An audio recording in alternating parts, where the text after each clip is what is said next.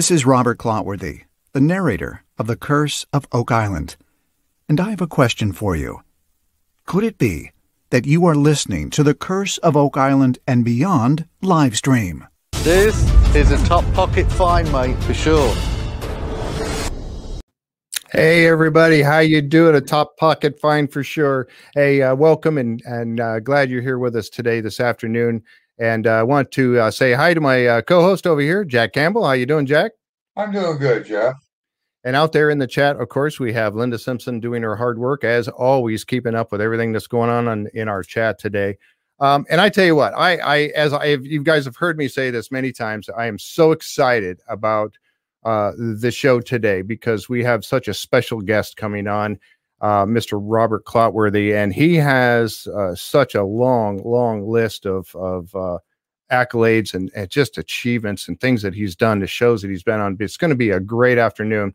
I want to say real quick too, for those of you that are out uh, and are viewing on YouTube.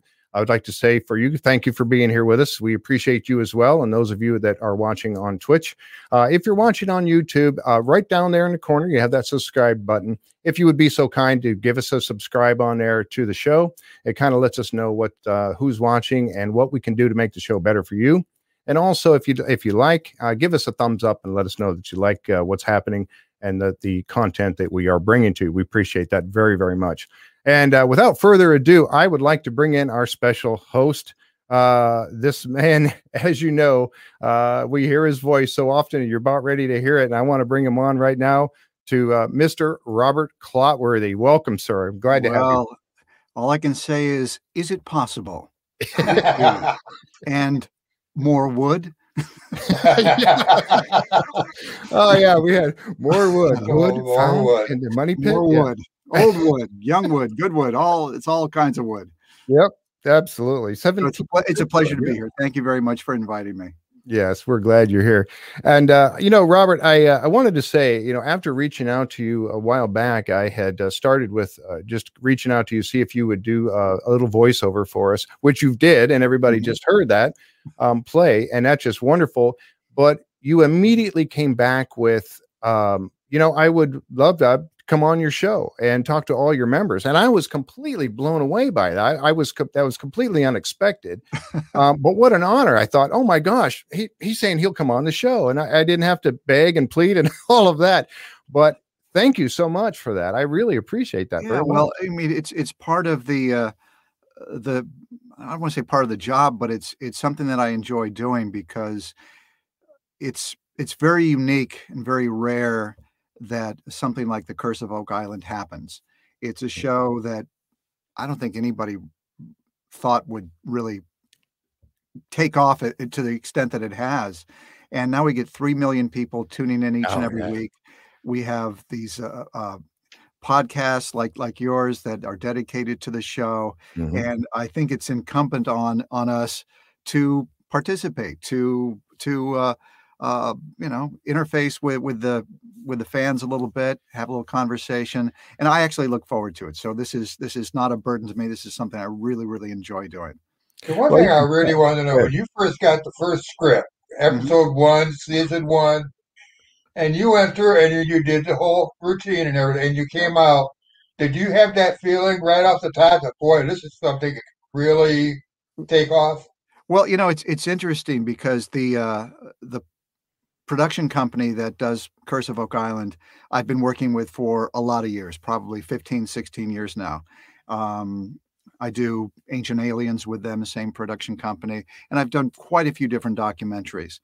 So when they presented me with with this and brought me in, I think we were only going doing maybe five or six episodes, the, mm-hmm. the initial one, and I remember the first year the uh, the director that was was doing it was kept saying, "Oh, God, I can't imagine this thing's going to go, you know, two seasons." And I went, I, I don't know, we, we, we, might surprise you, and it just resonated with with the fans so much. I mean, I I really do enjoy the show. I think the uh, part of the magic of it is the relationship of of Rick and Marty Lagina, mm-hmm. uh, and the fact that this is completely genuine.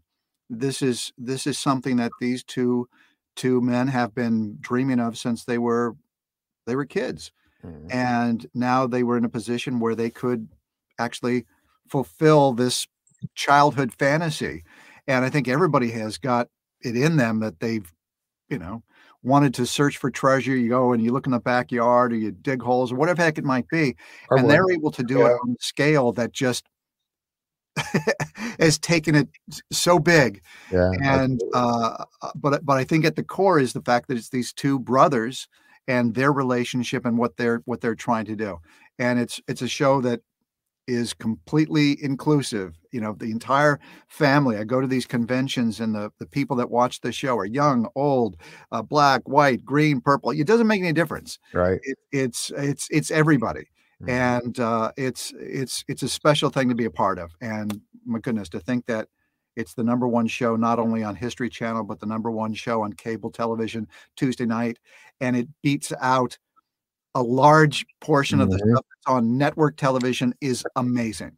Yep, it is. I know. I, I really got a kick out of the ratings tonight night of the presidential election. It was the number one show besides anything else. I mean, Yeah, I mean the only thing that beats is is is if there's some you know news thing, uh, something big every Some once big in a while, maybe area. a big basketball game or March Madness or something may knock us off the top slot, but still we're we're, we're consistently uh, right there. At, I Yep. mean, three million plus is is amazing, It amazing. really is. You know, you had mentioned uh, I, I had watched uh, some of your other interviews that you'd done, and one of them uh, you had mentioned something about riding the wave, and I thought, man, is he a surfer? But I think that that it kind of uh, spoke more about what you're doing right now, uh, and that just happened to be a term you use. And I got to say that for me, um, getting involved with the uh, the Curse of Oak Island and also this group and doing this show, I I kind of in a small way, I kind of know what you meant by that simply because I've been riding this wave. I've gotten to meet people like yourself uh, that I'm just blown away by that. And some of the other uh, people on the show, you know, Aaron, Dr. Aaron Taylor, and Mhm. we've had uh, Steve Guptill on, and Tony Sampson was on last week, Mhm. and Yeah. we've got some more. It just, I'm actually feel blown away by the fact that I get to meet you all and hear you talk with us and just I'm riding this wave. How does that wave been for you all all these years? You've got such a list of Yeah. accomplishments. My goodness. Well, it's uh, first of all, I feel incredibly blessed, very, very fortunate. So I think one of the keys is to have appreciation. Um, but when I, one of my philosophies that I have in life is is that you walk through the door that is opened for you, and a lot of people may not understand that or resist that. You think you want to do a certain thing, or this is what your destiny is, or this is what you know, whatever it is, and you're knocking on all these doors and they're not opening for you. I find that when a door opens, if I have the courage uh, uh, or the confidence, whatever it might be, to walk through that door, generally it leads me to something that's really nice. For example, you guys, um, you reached out to me, you wanted me to do a little cameo thing, and and I saw that you had a, uh, um, pardon me, a Jemmy thing, and you asked me, or I asked you, hey, you got a podcast? Want to be on it? Sure. Like okay, so we that's kind of riding the wave. It's not fighting it. It's it's it's going with it, and I found that uh, when you when you do that in life, at least for me, uh, it's it's worked out pretty pretty darn well, and I've met some wonderful wonderful people as a result. Yep, that's exactly right. And it's like you said, that's the same way it has been for me. And I've just, I'm just, and like you said, blessed is the absolute word, best word to use for that because I feel so blessed to to have met people like yourself um, that are, you know, I mean, I mean, like I was saying before, your list of of accomplishments in the shows, you know, everybody. We had some people asking, well, exactly who is Robert Clotworthy? And I said, well, man, you really need to go out and Google this man because I tell you what, when you look at uh, your accomplishments in that list. It's on the IMBD or I I. IMDb. Internet yes, I, DB. yes. You look at that and it just goes scroll, scroll, And scroll, To be scroll. you, that's that's just a, a partial list. and that's crazy. I mean, you were on the Waltons. I mean, Uh, yes, I was. I, watching. I was on the Waltons. I was on MASH. I was on uh, Columbo, weren't? I think you were on Columbo. Files. Yeah, I know. It's just crazy. I mean, so take us back. Now, you you obviously, you know, got started. I guess you were just a, a young man, a teenager. Yeah, I was, you know, I was still in high school. tell us a little bit about the story about how you got started and all this. Well, uh, I was always, I want to say, a, a, a precocious kid. Mhm. I was pretty outgoing, and my father uh, was a producer of radio commercials. He worked at an advertising agency in Hollywood, Mhm. and as a kid, you know, they'd have you know bring your kid to to work day. yeah. Yeah. and uh, when I would go when I would go in there, uh, oftentimes we would go into a recording studio where we would have these amazing actors come in to do these commercials. Mhm. So I was able to see, uh, um, you know, Daws Butler, uh, um, uh, uh, Jerry uh, uh, Jerry Stiller, Anne Meara, uh, Gary Owens. Um, Mel you- Blanc, I you- think was you- one you you, you name it. All the great cartoon voices that would come into the studio i would be able to see them. And they were all incredibly funny. They were sweet. They were talented. They had a great time while they were doing it. And i just i think it just kind of allowed me to kind of fall in love with that aspect of it. So as a kid what i used to do i had a friend of mine who lived down the street who actually had uh, a four track recorder you know reel to reel tape recorder and this was amazing because all the other ones only had two tracks. Right. so four tracks you could do twice as much stuff. And what we would do is we would write little sketches or scenes or plays or whatever and we would record them and add sound effects and do all this stuff just for fun. Uh, Mhm. and uh, i found that i kind of event I, you know I got, I got good at that. One of the things that i liked to do as a kid was read out loud. I- know you know i was also in athletics and doing stuff but i really enjoyed reading. And i would pick up a novel and i would just without ever having read it before i would just read it out loud. And i would challenge myself to see if i could make sense of what it was i was reading. You know not knowing if that sentence is going to end in an exclamation point or a question mark or Right. parentheses or what. So you had one eye that was kind of on the text and the other eye's looking at the end kind of seeing where you're going and it i didn't realize it at the hmm. time but i was training myself to be a, a good narrator so Oh. that now when I go in to do Curse of Oak Island, I don't get the script in advance. They just basically hand it to me that morning. I'll look at the mm-hmm. first page and I'll see whatever the dialogue may be on that first page. I'll read it out loud once to make sure that I know what the words are, that there's if there's a pronunciation issue. i'm going to say pronunciations. Yeah. yeah and and and then i'll just do it I'll, I'll we usually do a, a couple of takes and if there's nothing wrong with those we we move on so to do an hour episode it may take me an hour and 15 minutes hour 20 Wow. max so I can kind of go through it. And so I built up a skill set that allowed that set me up so that when I do have a lot of this narration stuff, because I'll, you know, I'll do sometimes two, three shows a, a week, sometimes two different shows in the same day. Mhm. Uh, I'm able to to do it uh, and and have fun doing it. And uh, all, another reason why I don't like to look at it in advance is I like to I like the um, the information that's in that particular episode to uh, I allow it to affect me. So let's say theoretically, I'm not saying this has happened. It's not a spoiler alert, but let's say all of a sudden I'll read in there, and Rick and Marty Lagina have just found the Ark of the Covenant. They're pulling it out, and I'll look at that and think, "Oh my goodness, it's there. They found it."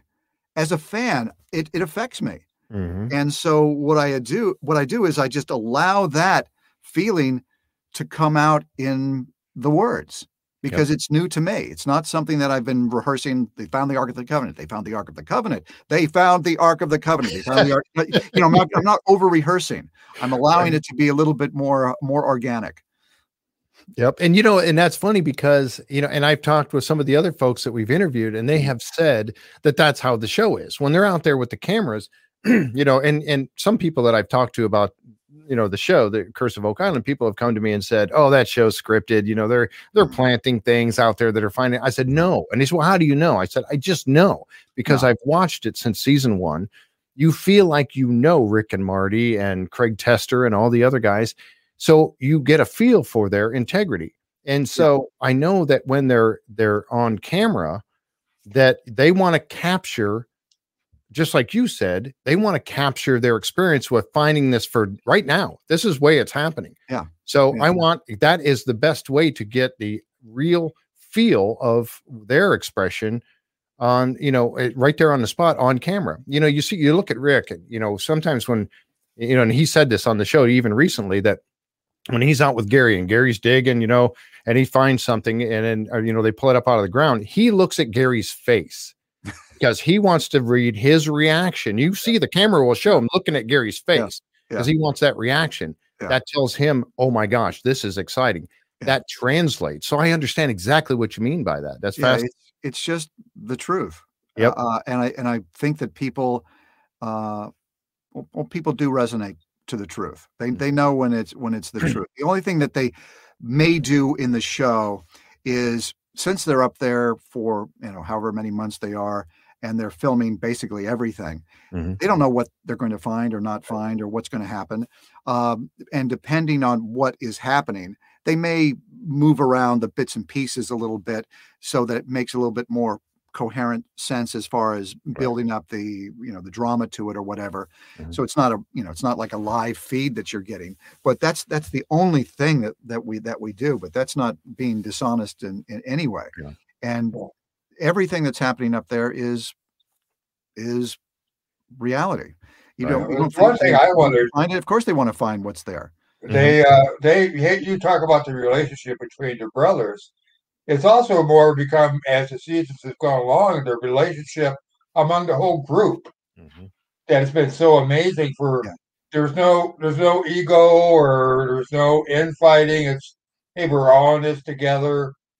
And not only are they working together, they're friends, it seems like too. Mhm. Yeah, they they are, and um, one we get emails from fans all the time, and, and the producer told me about one email that he received that really touched him, and it was from a a father, and he was describing how watching the show not only are they talking about things that are of, of, are interesting and that will deal with some history and the kids can uh, relate to oh you know we were just talking about uh, you know the the Knights Templar in school so this you know or we're talking about Columbus or whatever the heck it is and Mhm. they'll they'll have that kind of historical connection but also what what he sees is you see people coming up with a plan they don't always agree they have to work within their budget and they try to do something they have they, they have a goal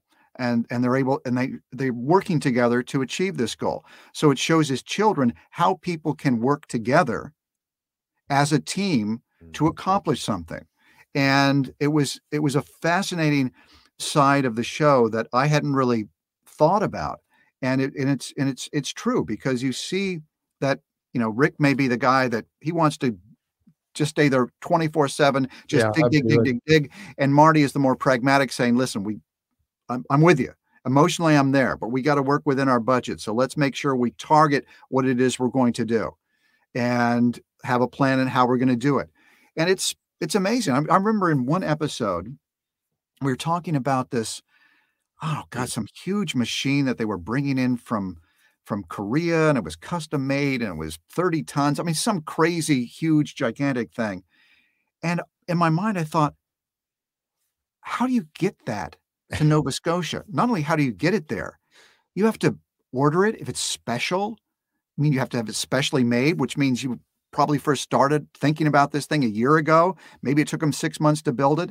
Now Yeah. it's coming from from korea Yep. does it come into the west coast of canada do they drive it across do they go go through the uh, you know the panama canal how does it get there right It- you know in the show it just arrives Yeah, yeah, it just shows but up. You know, I think about wow, the logistics of all of this, what these what these people are doing is pretty amazing. It just doesn't come out of thin air. right. That'd be the oscillator. I think you're speaking of the I- yeah, oscillator. I, guess, uh, I guess, yeah. Yeah, it, I remember uh, speaking, and I did have the the great opportunity to um, to uh, speak with uh, Vanessa uh, Lucido, and she came on the show. We we had a great interview with her uh, at one point, um, and so and she talked about a little bit about that. But you're exactly right. I mean, that had to be that was an ordered. They ordered that special to come over because Yeah. they wanted to put a larger case on in the ground. So they that that's what I'm thinking. In the hammer grab that would fit it. Yeah. So Yeah. that's amazing that uh, that you know that you like you said that that would happen. Um, you know, you were talking about you know so, as I uh, let me rephrase that. Let me start in the in your history of things that you've done over the years. Um, one of the things that you do uh, is uh, animation, voice for animation. Mhm. Um, and I know I was talking to my son because I heard about you know Jim Raynor, and I so I mentioned Jim Raynor to my son, Yeah. uh, who's 28 years old, and I said, Yeah. so you know, hey, guess what? I, I'm going to uh, I'm going to be talking to Jim Raynor, and he's like, no way. I said, yeah, way, Jim Raynor. He goes from, Yeah. from StarCraft. I'm like, yes. He goes, oh, that's exciting. He says, Do you tell him that, uh, yeah, he's been kicking my butt on the game quite a bit over the years. so you know, when you do something like that, Mhm. and you are working with a particular game like that, Mhm. And you're doing multiple voices, I imagine for that. How do you keep that all straight? How do you? Well, it, I mean, actually, with uh, in that particular case, I really didn't do many other voices in that game. Uh, They really kept me locked into to Jim Raynor. Maybe every once in a while i'd do something that was really, really minor, Mhm. um, because Jim Raynor is so prevalent in Mm-hmm. in the whole StarCraft uh, story. And but was fascinating about working on that character. A number A, number A, number one is that uh, it's it's it's a huge game. Uh, it's it's got fans literally around the world, millions and millions of fans. In fact, when StarCraft Two came out, they took the Jim raynor character and they painted him on the outside of a Korean Airlines 747, and not just like a little like drawing. I mean, the entire back third of the plane, the you know the uh, it was it was it was amazing. Um, and in Korea, it's it's you know it's bigger than I, I guess it's the biggest thing on television. These these Wow. guys that play this game, the men and Mhm. women that play the game, are like rock stars. Um, but what was wonderful about that is a I got to work for a long period of time. I I was the original Jim Raynor. I'm the only one that's played Jim Raynor, and I think the first time it came out was back in like '98 or '99 Yeah. Yep. and the last uh, uh, version of StarCraft uh, two came out maybe uh, I want to say eight or nine years ago. Mhm. So I played that character for over twenty years, Wow. and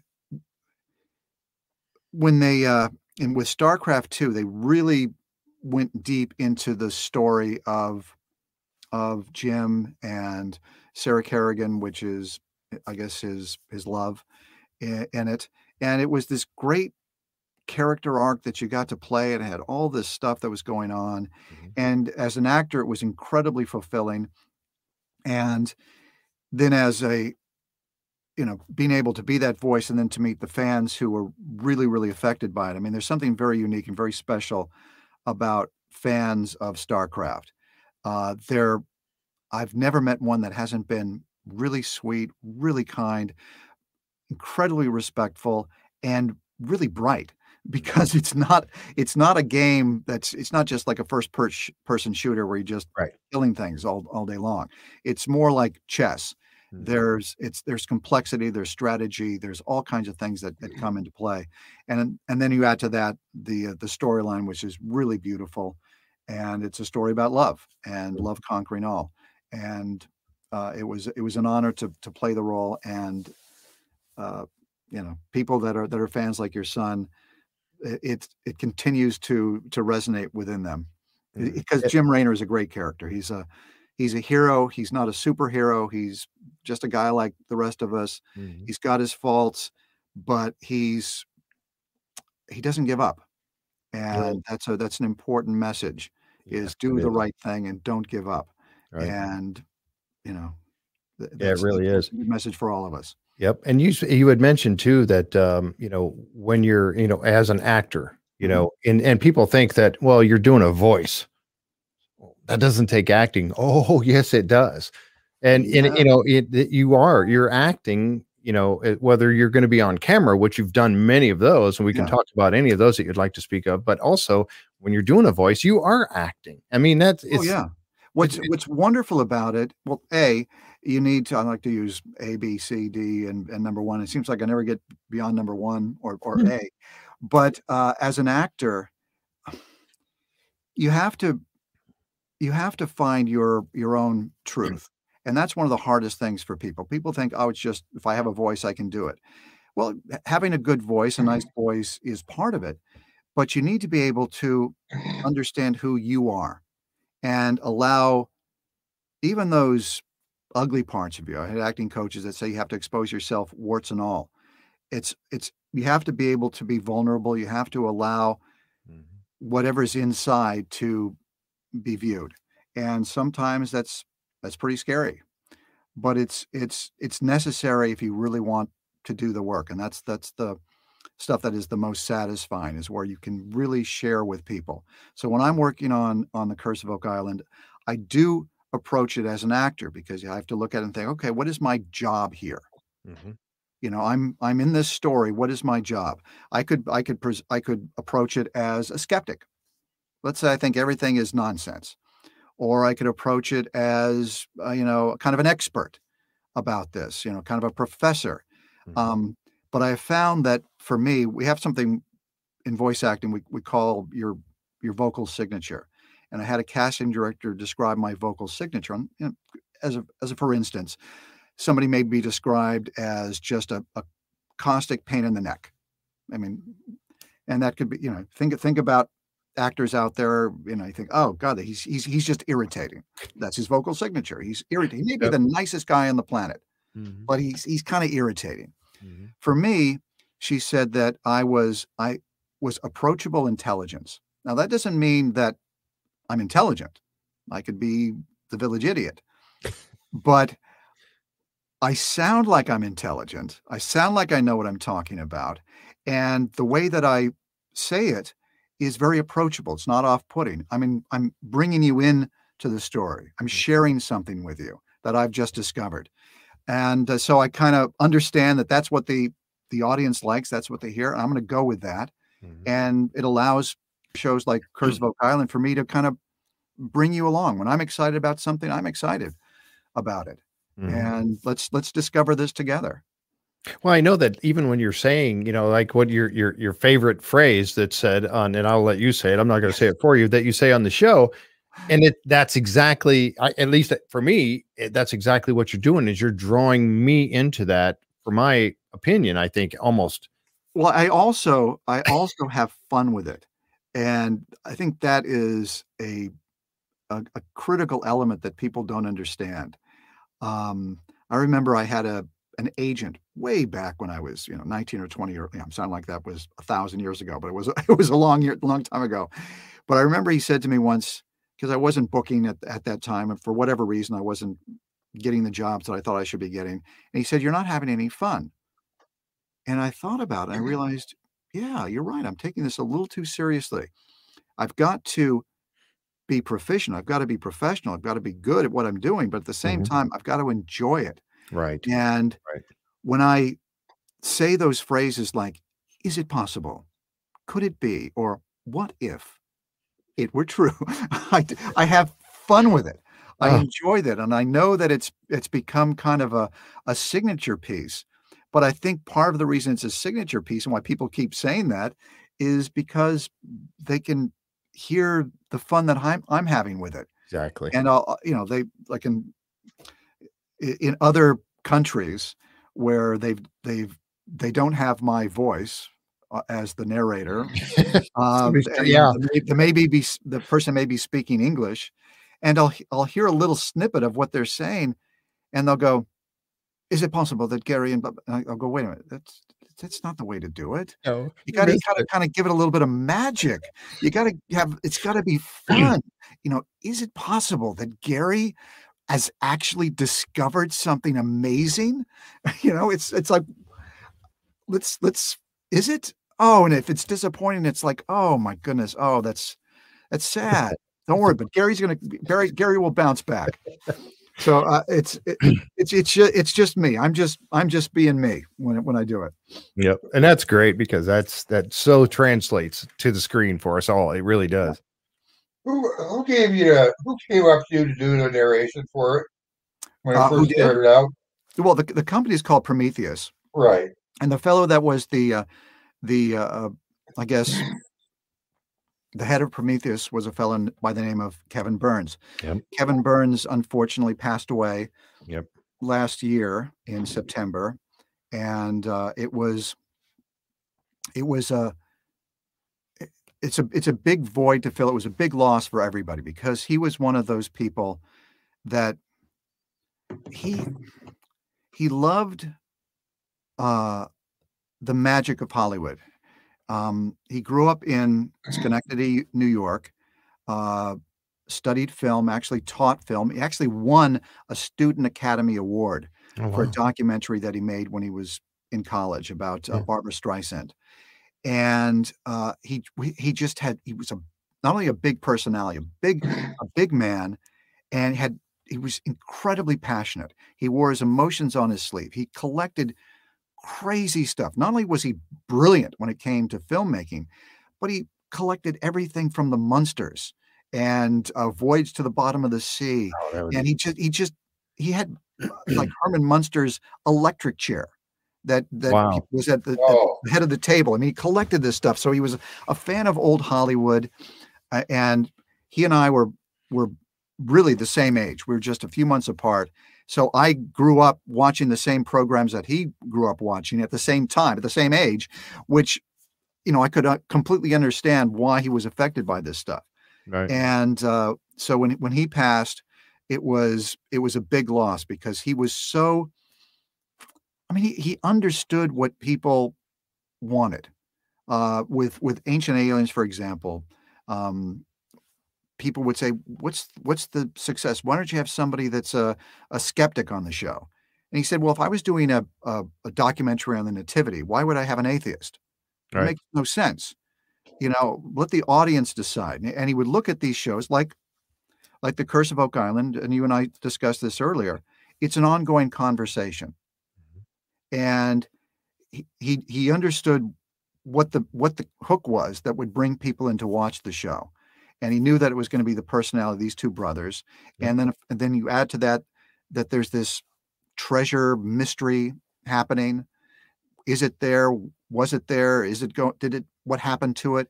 Who and put that it kind of- there? hooks into what everybody you know is is you know everybody you know if you play the lottery you're you're Mhm. you're hoping to to get gold right? I mean that isn't that what it's all about? And uh so it, and he understood that it's the journey not the destination even though you're somewhat frustrated oh they haven't found the big item yet well Mhm. that's the way life is Mhm. uh you don't always find the the big thing right away It- Right. and it will surprise you if you lose your keys you don't stop looking just because you can't find them you stop looking when you do find them Right. so Exactly. uh, he, he he was a great influence. I worked with him for a lot of years. He he he called me his good luck charm. It seemed that whenever he and I were doing a, a, a show together, and we did a lot of shows, they became incredibly popular. They were Now, you knew him before Ancient Aliens. That was Well, oh yeah, yeah, yeah. Yeah. The, the first, the, actually, the first thing that we ever did together was a documentary. It was a two-hour documentary on the making of Star Wars. Oh wow, yeah. and it was actually nominated for an Emmy. It was called Empire of Dreams. It was a, a two hour bonus disc that was included with the original DVD release of the first three Star Wars films, you know, four, five, and six. Right. Yeah. And they interviewed everybody in it. And uh, he chose me as as the narrator.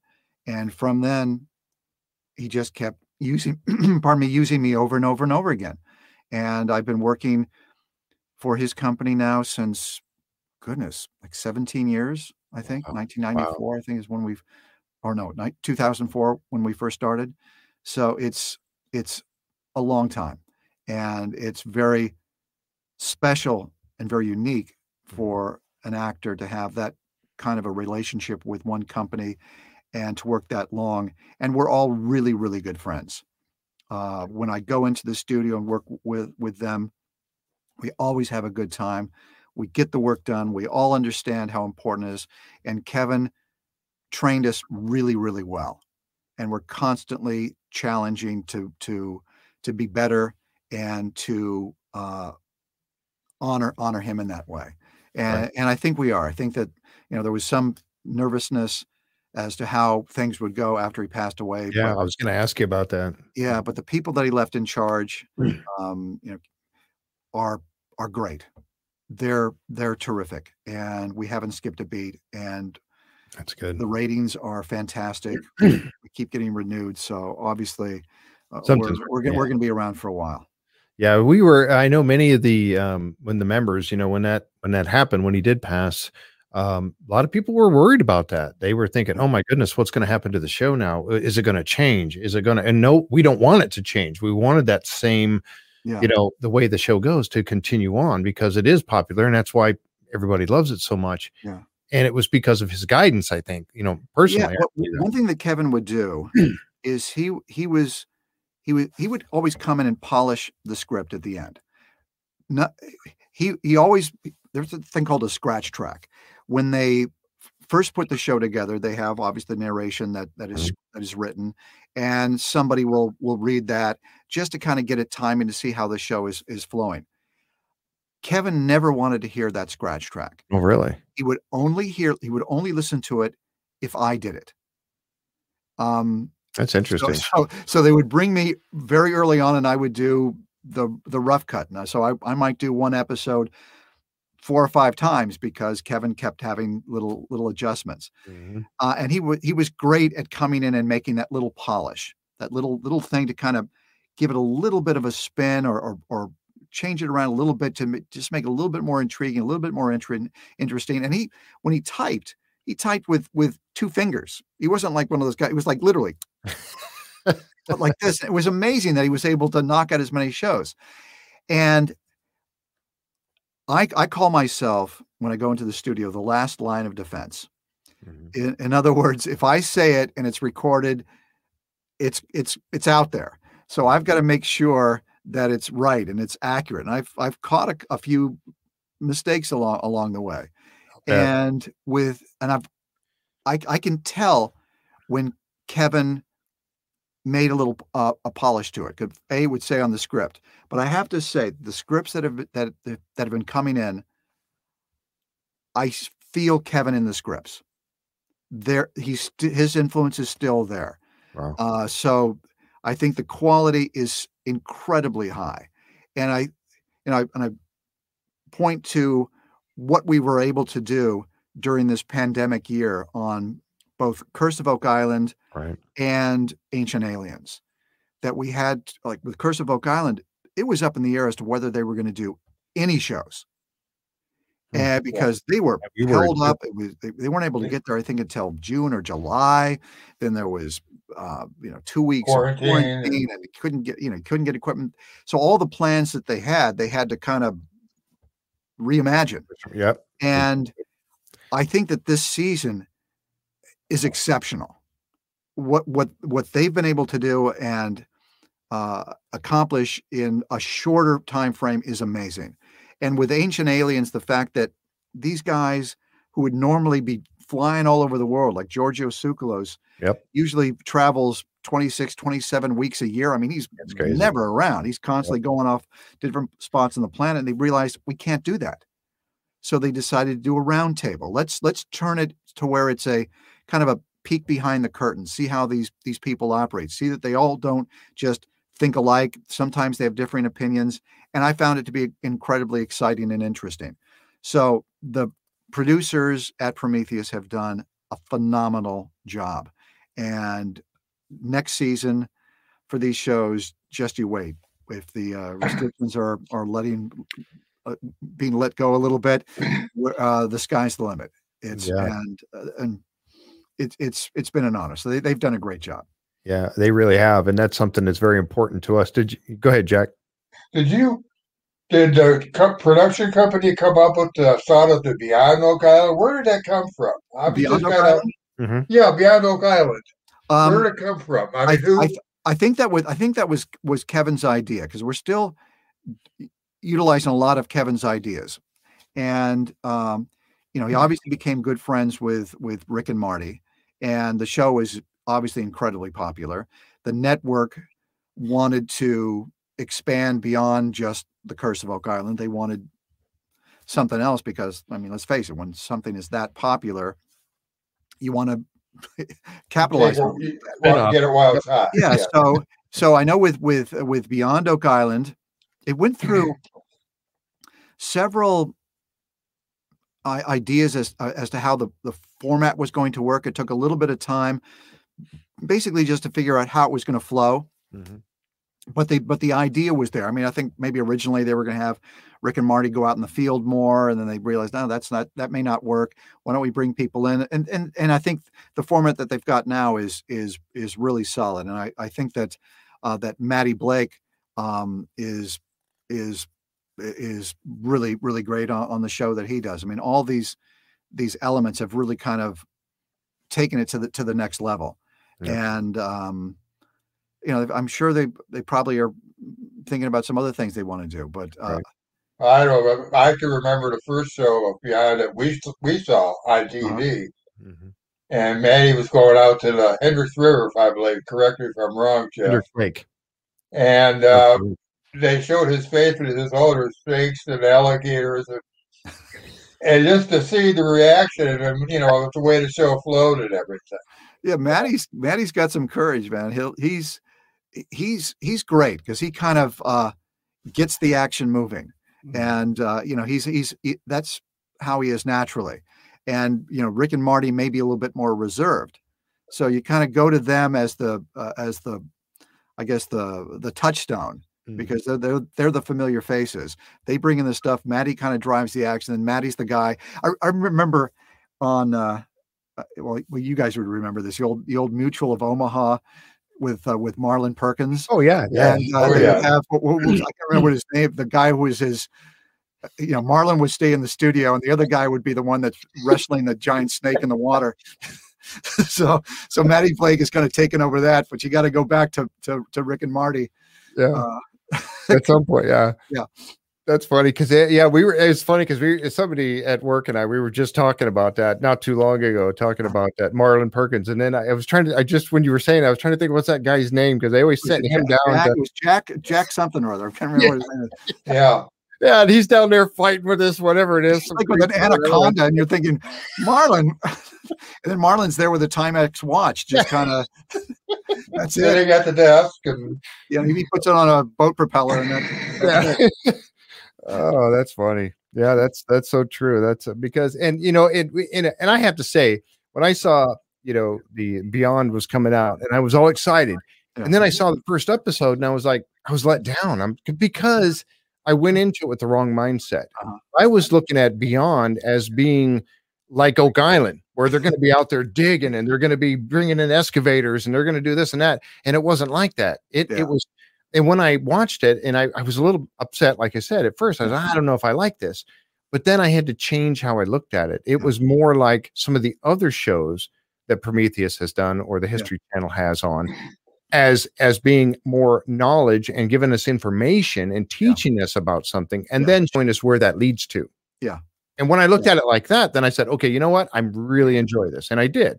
Yeah. And I'm hoping they come back. I hear they're in production and it's Oh it is yeah, we're we're, going to be doing some more. That's that's for sure. We're, it, Good. it show did very well in the ratings, Mhm. uh, and you know, like like you said, I mean, it would be great if if every time they're exploring some some new treasure mystery, there's giant excavators there. Yeah, exactly. they're expensive.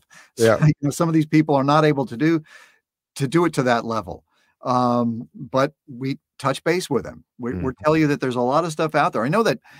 Uh, you know, we talk about Gary Drayton. Gary Drayton is is he's got the magic touch. It seems he finds things. He no matter where he is. He Yep. finds things, and uh, I I find it I find it interesting. I lo- I love Beyond Oak Island. I I really like the uh, the format of the show, and it, and it's like you said, it's it's educational. It, it teaches you what what what things are out there. Some of the stuff I know we've dealt with in the past on prior episodes of, or of documentaries that we've done or Ancient Aliens, but that's just uh you know because we're starting from what we know, and then we can kind of Mhm. expand out. Right. what's nice about that show is that every week it's like a different topic. So you've got Yeah. something a little different. It's not that old Island is boring by any stretch of the imagination, but it shows other things that are out there. right and and that's the educational part of it uh, right Yeah. and when i when i right after we saw the first episode come out it was just shortly after that that i reached out to uh, christian roper and i Mhm. asked him i said hey would you like to come on the show he was one of the first interv- interviews that i did last year um with the show with this show and yeah he was more than happy to come on. And i was able to and again going back to now he was on the show more because he was at the, he was in the war room re- meeting with Mm-hmm. rick and marty and and matty blake and then they went out uh, with he went out with matty to the lake and and talked about all that. So he was on the show quite a bit. Um, but we know still that there was so much because there's hour and you would know this better than anybody that there's hours and hours and hours and hours of footage taken and then, like for the theorist on Oak Island, we see about five minutes of it. Yeah. You know, and of all these hours of, of film. So that's what I wanted to give Christian the opportunity to come on here and talk about as much as he could with an NDA, but talk about as much as he wanted to or could explain to us that we didn't get to see Yeah. on the show. And so he was more than happy to come on, and we had a great show. I really enjoyed that. Um, and it was wonderful. So, and now, and then Oak Island took off, and things have happened, and we just haven't been able to get back and do. That's what part of our our name of our, our group here is uh, Curse of Oak Island and Beyond. And Mhm. Beyond is not only for the show Beyond Oak Island, but also things that are a little bit outside, like the Knights Templar, and you know things that we may that are related, but not all about the show. And so this summer, we're hoping that we can get back and go back over all of the um, Beyond shows and then bring some of those other guests on because there's so much fascinating stuff out there that we had no idea. Jesse James and just so many yeah. different things that are happening that we want to know. We want that information. And Matty's great. We're going to have Matty. Matty's coming on the show next month. He's going to be Oh, uh, good, good. yeah, Ma- yeah. Matty, Matty and I kind of kind of bonded. He he interviewed me once, and we really really bonded. He's a he's a great guy. He's so Really, really good energetic. Yeah. So I'm really looking forward to that show. He's going to be coming on in a month. Actually, a month. I think of the third of April. He's coming on, and I'm I'm just ecstatic about that one too. Because Definitely say hello for me. All right, I, we certainly will. And he did that show, um, uh, the drilling down, of course, that he does. And Mhm. he did that episode with uh, just recently with Dan Blankenship or Dave Mhm. Blankenship talking about Mhm. Dan uh, and Dave's life and Dave basically retiring from the show and from the hunt. And that was one of the best shows I've seen this year. I thought personally for me, he did a great job and it gave us a good look at Dan and Dave Mhm. and their life together and that was just phenomenal so Yeah. uh, you know that was great stuff to see that happen um, one thing i wanted to do was kind of go back again and and uh, and talk a little bit about um, one of the questions and this was from jennifer brandt had asked um, and we have uh, quite a few questions that members asked we asked them to give Hey, that Jennifer, how are you? she's out there watching. Um, and she asked a question. She said, um, How did you get into voiceovers? And we've kind of talked about that a Mhm. little bit already. Um, and what advice would you give to someone who might like to get into something like this? I can't imagine it being easy. Uh, it's it's it's challenging. People ask me uh, how I got into it, and my joke is that it's it's part of my uh, the conditions of my parole. uh, I you know I started really young. I, I was really really fortunate. You know, at, at 15 years old, I started working professionally. Um, I started doing television commercials and TV shows, and literally, uh, you know, the first audition that I I went on, I I booked this, the third one I booked. I mean, it was Wow. crazy right off right off the get Very lucky. Yeah. Yeah, I was really really lucky, and Very um, talented. uh, well, it's it's uh, part of it is is you know some I guess part of it is talent, part of it is is Right place right being in the right place at the right time and Yep. whatever. Uh, you know, when when I started as a as a kid actor, when I turned 18, I looked younger. And that was a big advantage Ah, because they could I could work as an adult at that point. I wasn't restricted in the number of hours that I could work during Right. the day. I didn't have to go to the you know to the studio school, and I, and I was liberated from that. So I started working a, a heck of a lot more. Uh, not that I wasn't working at 15, 16, 17, but 18. You know, being 18 and looking 15 or 16 Mhm. that's a that's a big plus. Yep. Um, and with with voice, uh, I I, I started, you know, I had vo- voice agents, and I would do, you know, TV or radio commercials, uh, voiceover, and then with narration. Here's an, here's the interesting story. With that, is I switched agencies. I was with a new commercial agent that handled me for for voice and it's like moving to a to a new city or a new town when you move into that town, nobody knows who you are. Mhm. You can be anything. You know, they don't have a preconceived notion because, oh, that's Robert. He's, you know, whatever. They don't know who I am. So it was basically wide open. And one of the things that I was interested in doing was doing narration. Mhm. Why? I just, you know, I just enjoyed reading out loud. And so what I did was I put together a demo of me narrating. You know, I, I wrote one story because I, I like to write. Uh, found a couple of other little snippets of things that I that I enjoyed, and put it together and put it on a, a demo. And my agents put it up on their website. Well, within a couple of weeks, I get this call from the agent. They said, "Oh yeah, they're," uh, and this is from Prometheus. They're interested in using you for this uh, Star Wars documentary. I went, "Oh, great, fantastic!"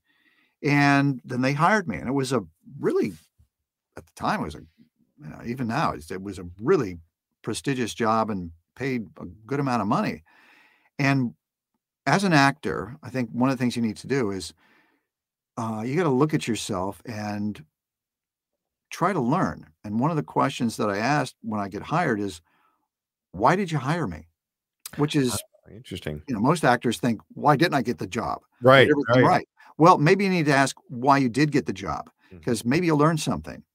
Well, I asked I asked the producers why you hired me.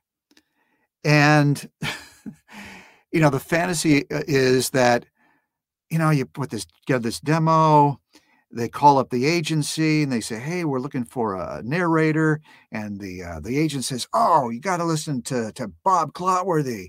You know, he's terrific. He's great. Uh, Really, don't I don't know him. Oh man, he's the guy's fantastic. They're really pushing, right? It's like the old sales thing. That's what you're Well- hoping. Yeah. The only thing that I got right in that whole story was that they called because they called the agency and said, uh, you know, we're looking for narrators. And the agent said, well, why don't you go on our website and listen to the narration demos and see who you like? So they said, well, we went onto, the site and we listened, we liked you, and so we hired you. I thought, oh, that's interesting. well, I went to the website and I looked.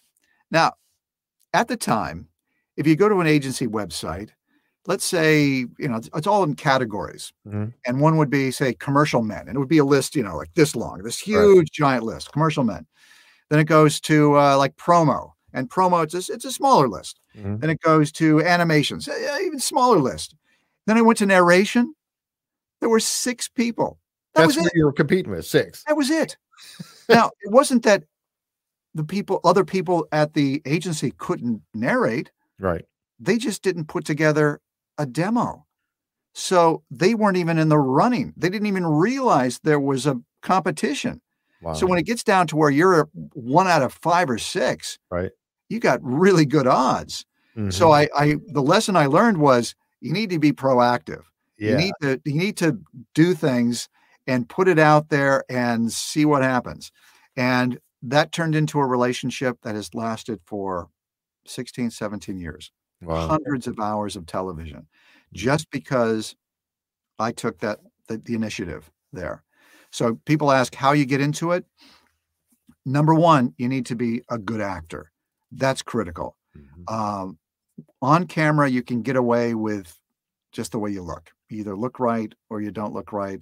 They can work around you. If you can say the words, that that may be fine. It's good enough. You'll, you'll work a little bit. But I've found that the people that are successful in voiceover, they're all really good actors. Mhm. I worked with a guy on a movie a couple of years ago doing what we call ADR, auto- automated dialogue replacement, which is really uh, it's it, it there's a skill that's associated with it, but it's not like really challenging you as as an actor because basically you're the guy that comes in and let's say it's a it's a motorcycle chase and a guy gets knocked off a motorcycle and he goes you know he goes bouncing down the highway and then over a cliff right well they shoot the stuntman doing it but they don't record any sound Mhm. you've got to come up with the sound of this guy falling off a motorcycle. So you got to go, oh, ooh, ah, ah, ah, you know, do that kind of stuff, right? And make it make sense. Or it'll be at a restaurant and they'll maybe have the two stars talking at the table in the front, but you've got people in the back. So you Right. got to fill it in with something. So we just go in there and go, you know, I'd like to order the, you know, roast leg of salmon and uh, would you like some béarnaise sauce on that? Just, it's just nonsense. Right. Well, this guy that I was working with, and we were just doing grunts and groans that day. It's like, uh, ah, uh, uh, just that kind of stuff.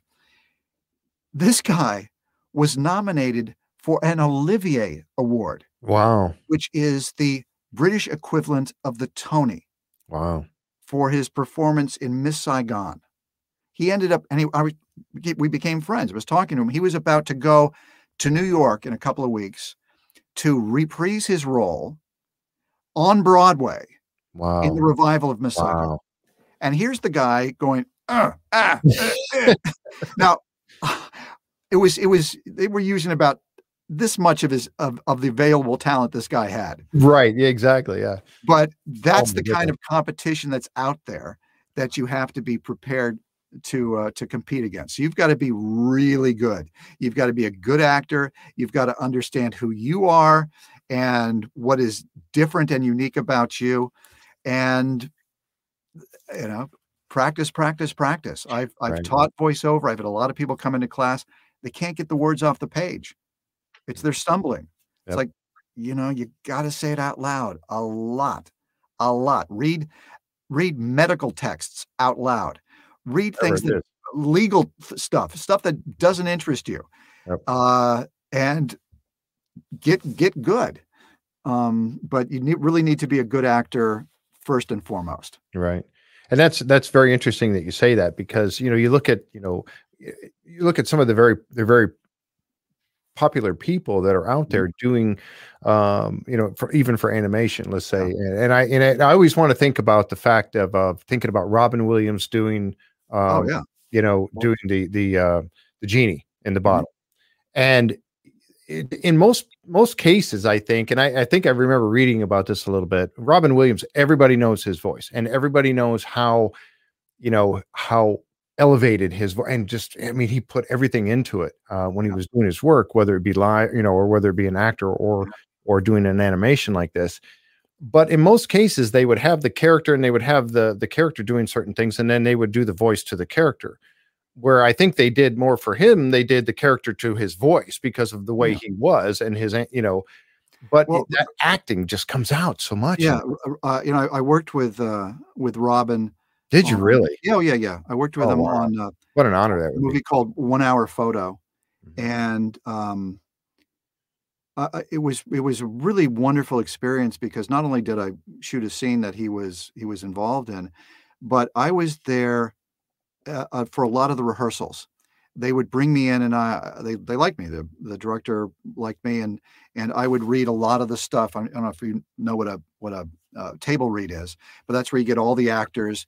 They have their scripts, and there's always somebody that's either you know reading the dialogue of, of secondary characters that are you know they don't want to pay to have some you know guard number one come in and say you know your id please you Yeah. know, whatever, or whatever his line would be or some people may not be available but they also need somebody that's going to read the stage direction a little bit Mhm. um, and so i was i was there for quite a bit so i got to see him work and uh spent some some time with him and he was a very naturally the way he was was a very shy person.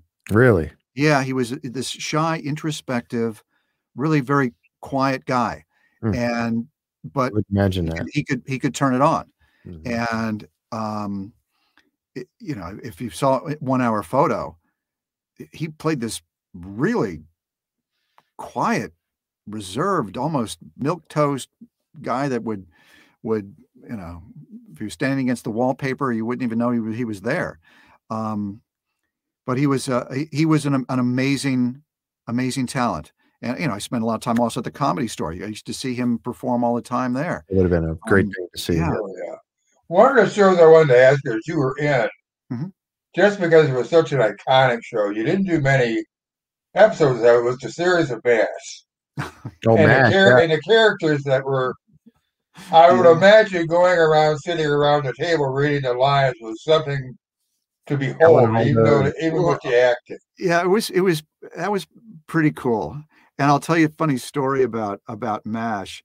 We shot it uh, over at 20th Century Fox. We actually shot it on the the soundstage.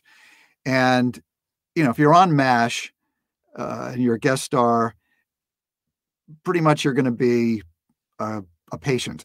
you know, so you're a soldier that's that's Yeah. sick from something.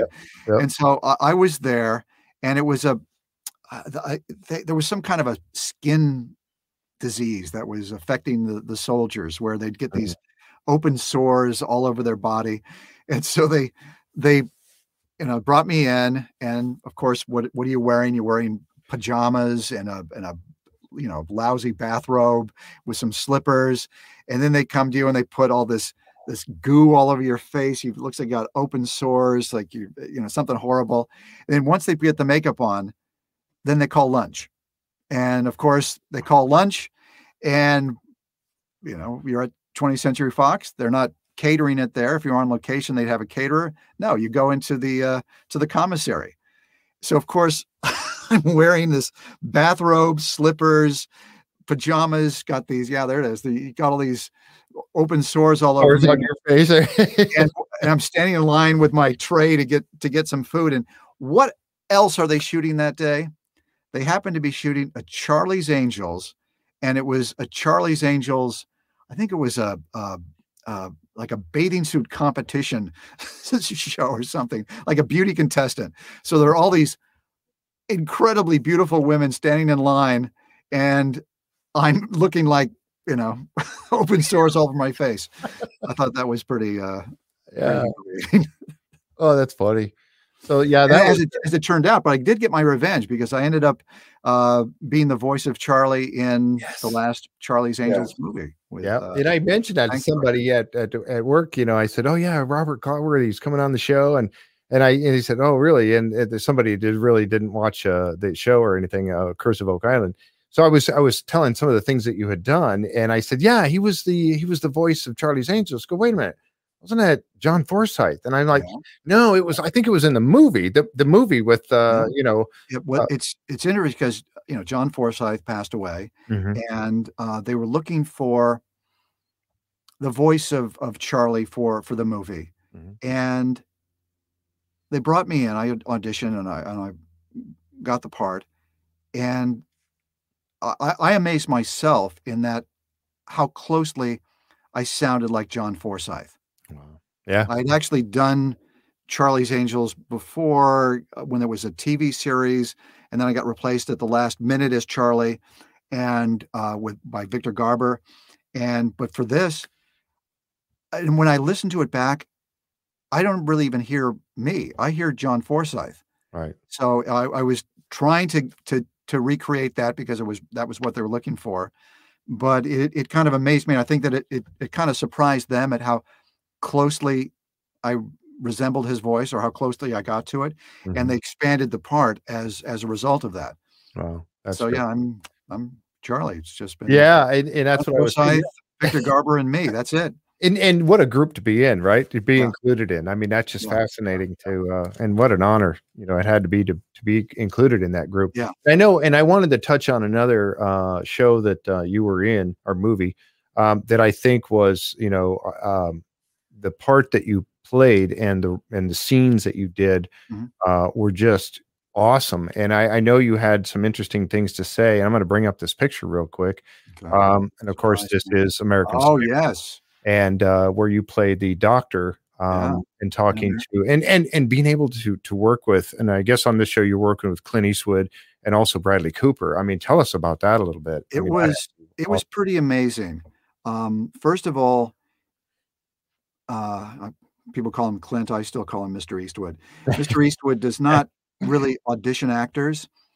He didn't like it as when he was an actor. He doesn't feel comfortable having people come in and audition. You know, he's he's a very uh, empathetic guy. Mhm. So you basically film your. So you go to the casting office. They record it, film it. He looks at it and he makes his selections. And I got the part. Well, I never met him. So imagine you show up on the set and you're doing this scene and you still and it's with Clint Eastwood and Bradley Cooper and it's just going to be the three of you Wow. and wow. you still have not met either one of them then and then just before I was going to shoot the scene the writer comes up to me and he says uh, Bradley's decided to expand the role or expand the scene I said Mhm. uh, Yeah.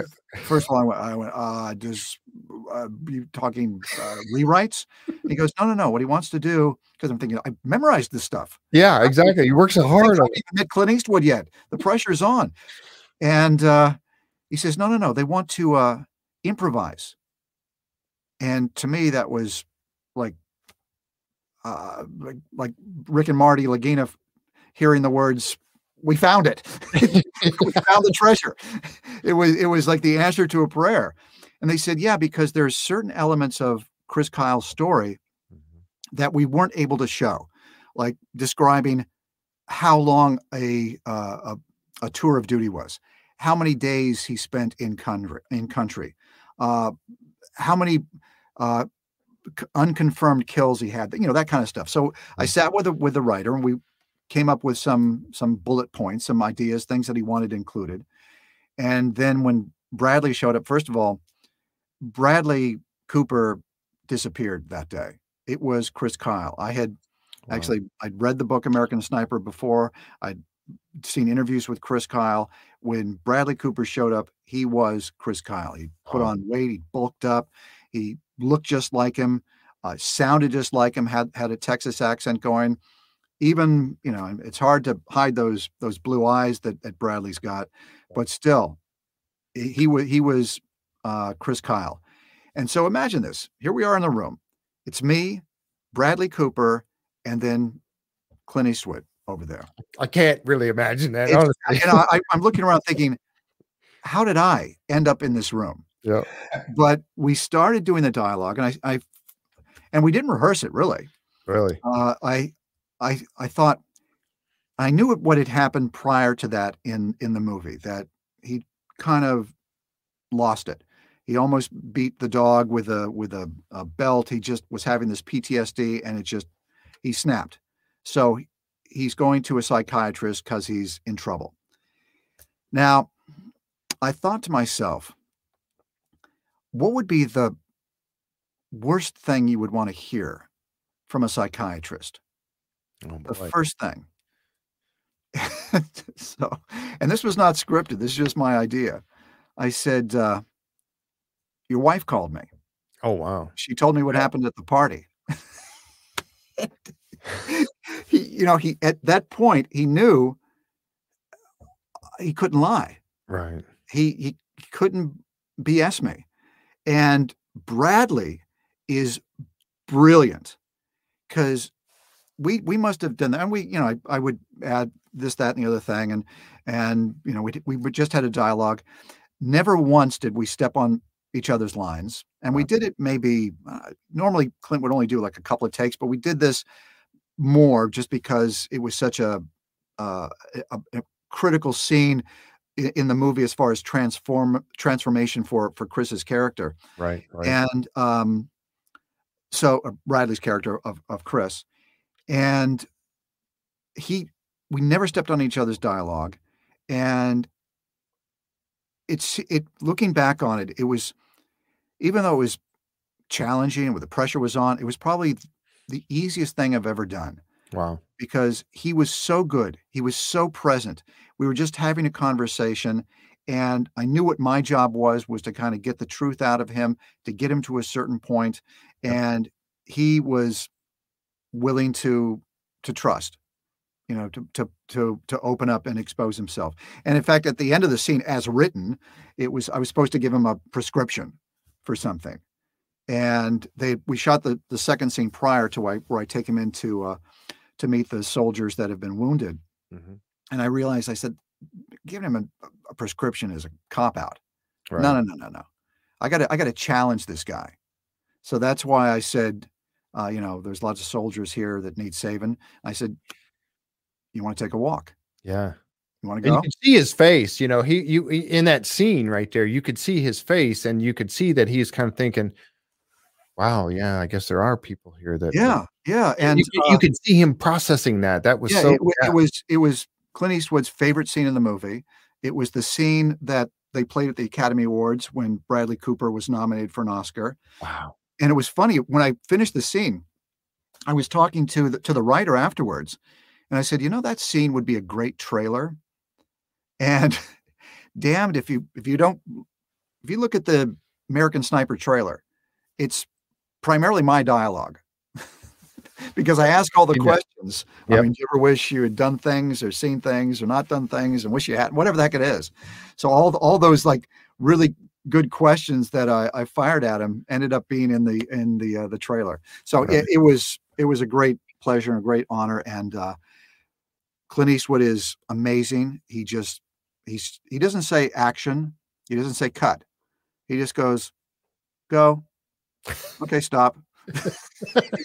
he's so relaxed. He sets this this this comfortable atmosphere on the on the stage that just makes it so easy to be present and so safe to to do work. And uh, Yeah, uh, that's you know, got to be Bradley Cooper was just the nicest guy on the on the planet. I Right. actually met him again. Uh, I guess a few months after that, when he was working on uh, um, on a, on a movie, and it was that he was doing the, I guess the sound editing at the same studio where I do Ancient Aliens and Curse of Oak Island. So I was able to talk to him a little bit, and just a sweet, genuine guy, really, really down to earth.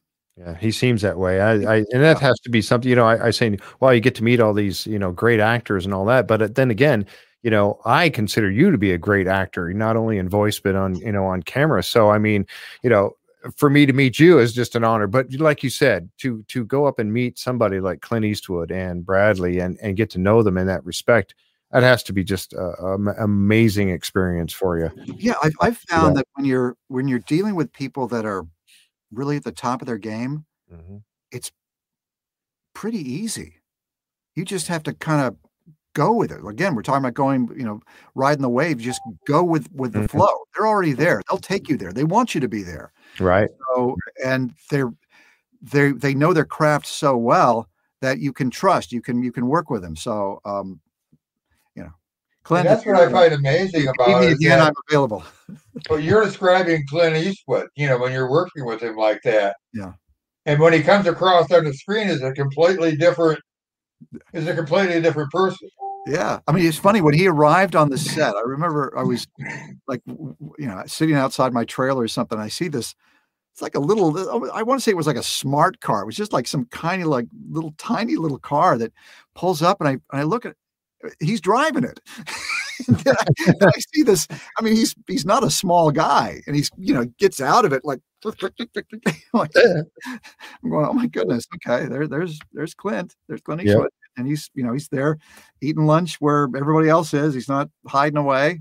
He's he's just he's just there. He's he's a man. And Yeah, I know I had a uh, a personal a personal story of my own. I, I didn't actually get to meet him, but uh, yeah, I, when I was uh, a teenager, just uh, still in high school uh, or graduated from high school, um, we had there was a movie being filmed. I'm from the northern Michigan, uh, same Oh. as Rick and Marty, up from the Oh, UP of. Michigan. I'm on the eastern eastern UP. They're a western UP. okay. Um, but at one point, I during the summer, what a lot of us uh, teenagers would do was we go to work on Mackinac Island, and Mackinac Island being a place where you know there's just all it's all horse and buggy, Mhm. um, and bicycles and all that kind of stuff, and it takes you back. Well, there was a movie that was filmed there. Uh, this was back about 1977, 78. That was called um, Somewhere in Time with Christopher Reeves and um, oh, I'm at a loss for her name now. All of a sudden, just beautiful woman, a great Mhm. actress. Um, I'll think of it in a minute. But anyway, uh, seeing what you just said, you know, being able to see them there. Now, there's no cars allowed on the island, but for the filming of this movie, they show um, Christopher Reeves driving up to the Grand Hotel in his little white convertible car. Right. And cars weren't allowed on the island, but they did that for the movie.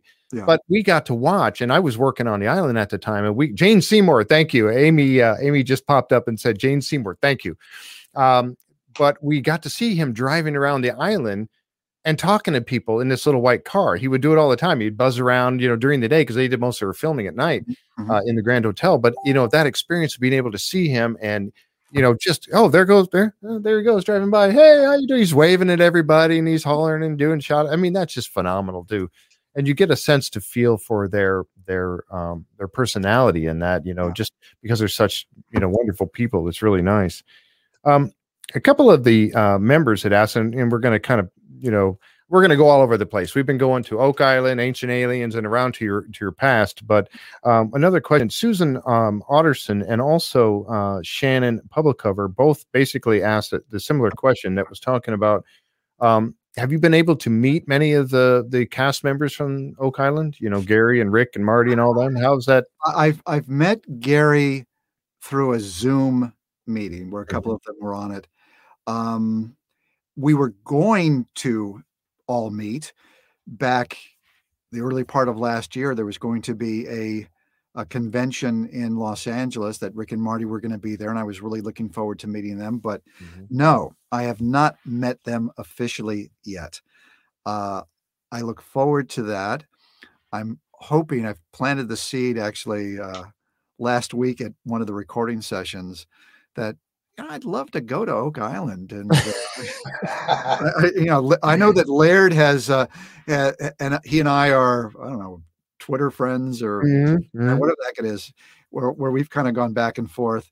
Uh, so I- I'm hope hopeful. I'm hoping that I that I can go up there because I really I really would would like that. I think it would be uh, would be it would be a lot of fun. I certainly would love to grab a, a shovel. shovel. and I was gonna say- I think we all would. go, yeah, I go, hey Now, Gary, look met- what I just found. yeah. You've met a lot of the ancient alien ones, haven't you? Oh yeah, uh, all all of us. We've been Giorgio, to many many conventions, so I know I know all of them. Uh, Giorgio is is a is a good friend of mine. Uh, Nick Pope, David Childress, Linda Moulton Howe. I mean, all all of them we've met uh, uh, at, and spent a lot of time together at, at, at different conventions, and it's uh, it's an amazing group of people. It's fascinating because, well, first of all, I want to give credit to to Kevin again for because he puts together an amazing cast. He's able to find these really interesting people, and everybody that's on Ancient Aliens, all the experts, they're pretty much Type A personalities. These these and they've got a lot of charisma, and they're incredibly articulate. But yet, when we're all together, you don't get this big clash of egos Right. the even if they have a disagreement it's it's this it's a disagreement uh, on a level that is so fascinating because they all have evidence to support their their own particular point of view and Mhm. even when they challenge somebody the other person's got a comeback Right. so it's it's it's fascinating and i get to be you know i look at myself as a little bit of the of the comic relief when it comes to it uh, at these conventions you know i'm the i'm the actor. I'm the i'm the guy that is supposed to be comfortable in front of people. So they have me introducing everyone. And uh and i i, I have like little little things that i do for for for each and every person. For uh for giorgio when i introduce him i say uh what i say? I say the world no, no everyone here knows him as the uh star the the, the star or the meme of ancient aliens He's also the uh, editor, uh, publisher of Legendary Times magazine, Giorgio Tsoukalos. The neck, the rest of the world knows him as the guy with the hair. The guy with the hair, yeah. He's the guy with the hair. yep, absolutely. And like Vic and uh, Eric um, Von Daniken, I Von mean, Daniken. who basically got the whole Ancient Aliens thing started, you know, with with They his did. They stuff. did. And I am a fan of that show as well, by the way, and I know several of our members are too. Um, oh, it's it's, it's great. Hopefully, hopefully everybody's enjoying the the roundtable conversation that they've got going right now for the next uh, next several episodes. It's because it's it's really pretty interesting to hear these people talk. And also another good friend uh, that I've uh, become become close with on the show is uh, Travis Taylor. Travis, Doctor Doctor Travis Taylor, is he is truly a rocket scientist. Mhm. Yep. Experiments up on the space station. Uh, The guy is is, is amazing. Plus, he was I think he was the state champion in Taekwondo. Oh, really? Yeah, he's, he's from Alabama. He, he's a fascinating guy. Wow. it- oh, and you know Nick Pope, you can just sit and listen to forever. Mhm. Linda Moulton Howe, Oh, yeah. She's amazing about Linda. She just had her. I think she just had her 80th birthday, I think Wow. last week. What's amazing about Linda is she's so articulate. She never stumbles. Really? She never says uh uh, uh nothing never. She can and she can speak she, she can pull dates, times out of nowhere Wow. and keep to, you, you could listen to her for 30 minutes and she wouldn't take a break. It seems like she doesn't take a breath. It's amazing. Amazing. And that has to be so cool to me, like you said, to, to meet all those people and Oh, and to just, be in the green room and just kind of listen to, you know, exactly. I'd conversation be going on the table. Oh my I god. know one of Oh, one yeah. of our members, Brenda Dix, asked, "Do you ever get to a point where you're doing a show or something, and you just all of a sudden you get to a point where you get tongue tied? You it, it just can't." I'll, t- I'll tell you the first time I got tongue tied, you know, when I, uh, in Ancient Aliens, we say ancient astronaut theorists say yes. Came to an episode where it was ancient and remember i don't see the scripts in a, ahead of time. It's like Right. i just look at it and say it okay. Ancient astronaut theorists say no. I said i said I, I did this. I went time out time out time out. What? Is this a typo? Is this wrong? They go no. And i i had the hardest time not saying yes because you get this muscle memory. Right. um, but know, if do I ever get tongue tied? Of course, especially if it's, uh, you know, if we're doing like back to back shows, maybe um, it's going to be four or five hour session. Yeah, you start getting a little bit tired. Uh, also, some of the some of the words that you have to say, names, places, Yeah. are really challenging, especially if there's four or five of them in one particular paragraph Yeah. Oh then my you god. you know uh, if if there's only one you can kind of prep for it you know put your little uh, you know do your little markings next to it so it's spelled phonetically but if you got two or three then you're kind of like your eyes going here here here here here here here Yeah. around but eventually uh, I, I get through it and plus you have to make it sound like you've said it 10,000 times Right. Yeah. It has to be very natural. yeah it's just got to come out Yep. Now that's and that's funny. the reason I got the job was because I could say ancient astronaut theorists say yes. I mean, it's not that easy. I, I honestly, and I, you know, I'm going to admit, you know, I have uh, kind of practiced that myself actually Okay. from time to time, you know, and, it, and it's kind of funny. And I, I'm letting a, a big personal cat out of the bag here, but um, I will sometimes listen to you speaking. Uh-huh. And I will actually, you know, I'll just, I, I won't watch. I'll just put my head down and I will actually, with my microphone and hearing myself, and I will actually repeat what you say after you say it. Oh, And I do that with other, and and I'm when you like, and you alluded to this earlier, talking about um, trying to sound like John Forsythe.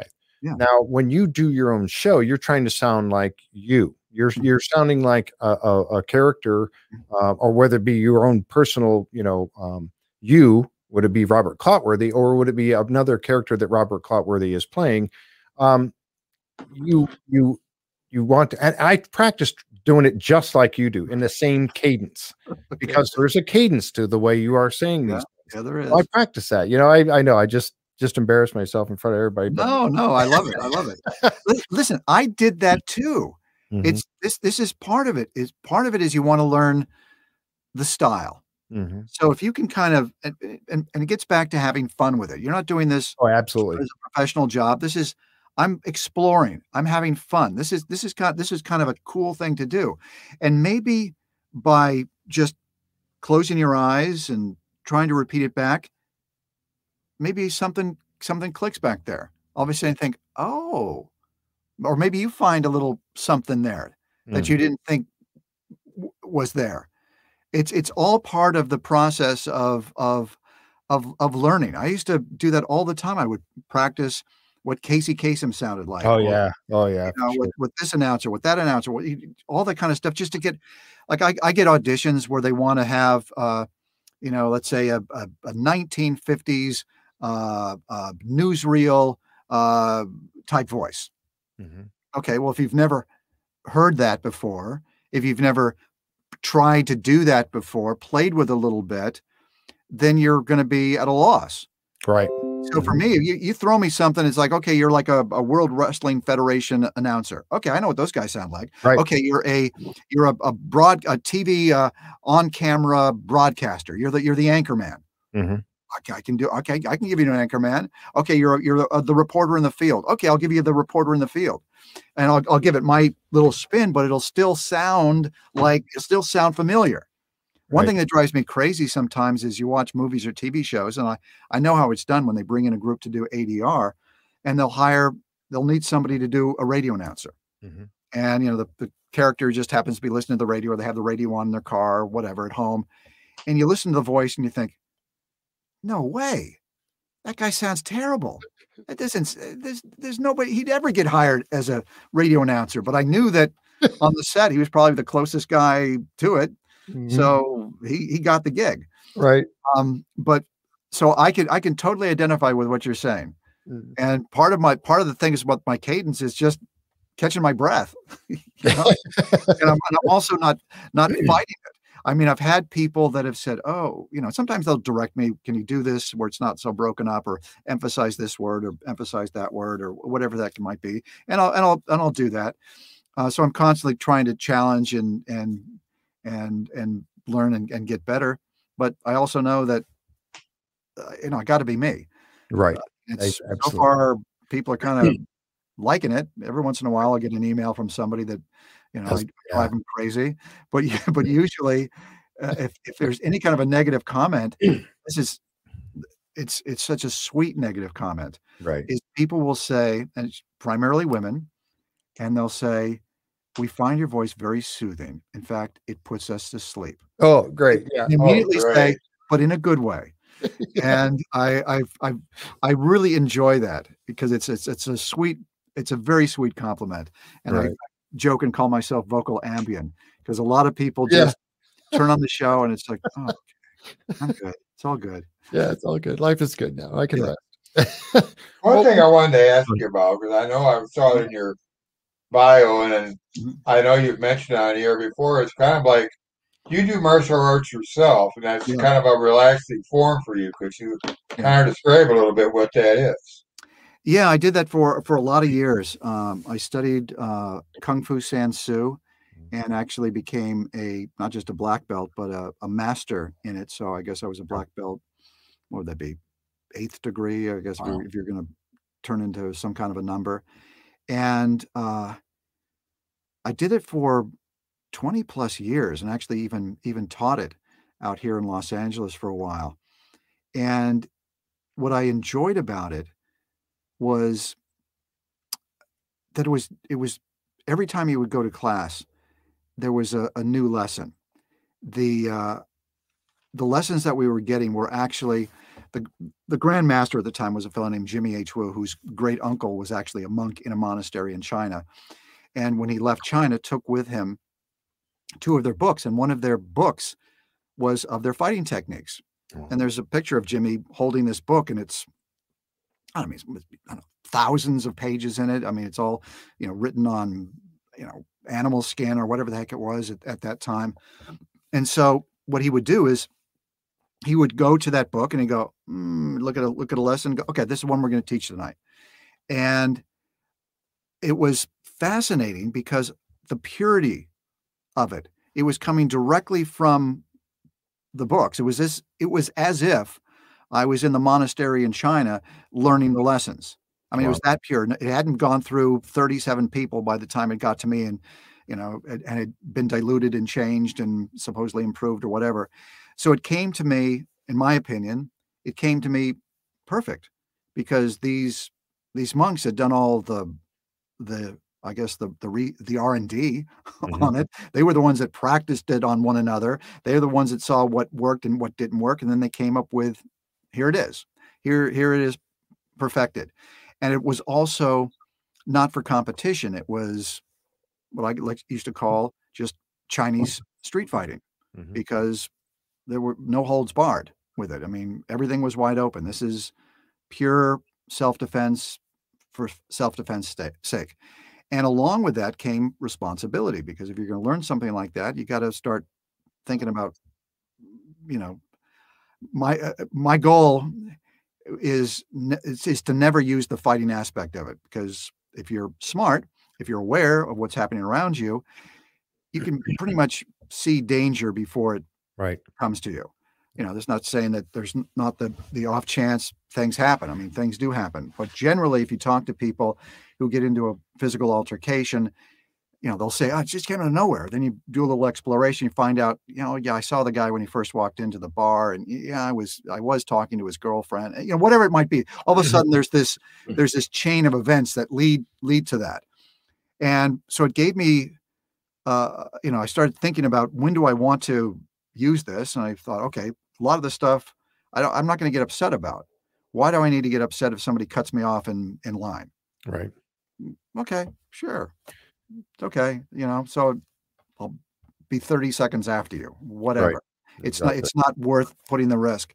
And also, I understood that these people, since they were monks, were very very serious individuals. There was a philosophy that was associated with it. There was a, a, a way of life that was associated with it. And I found that very intriguing and very interesting and very, very informative and calming. So I, I loved all the aspects of it. Plus, it was a great way of, uh, of doing physical exercise. I was learning something that was practical and I was making great friends. Mhm. You know, to see the same group of people three times a week for 10, 15 years. Wow, that's that's Right. pretty amazing. It pretty is. amazing. You're kind of growing up together with it.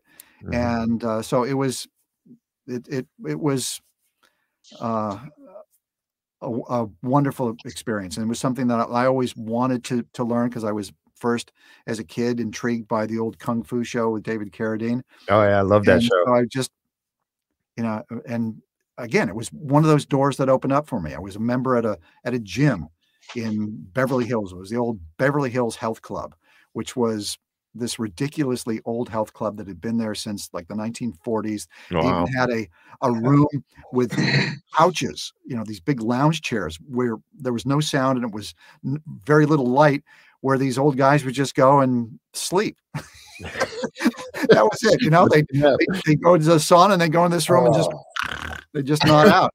And the, this instructor, you know, along with aerobics, they were offering this, and I thought, ah, okay, let's let's check this out. And boom, next thing I know, it, you know, twenty some odd years later, You're Master Clotworthy. here you go. Yeah, yeah, I took uh, Krav Maga, and I still Oh, uh, I love that. And and like you were just saying, it a lot of it is a it's a mindset. It's a discipline of your body, but also a discipline of your mind. And like you said, they one of the things that our our instructor really focused on was to diffuse a situation without any conflict.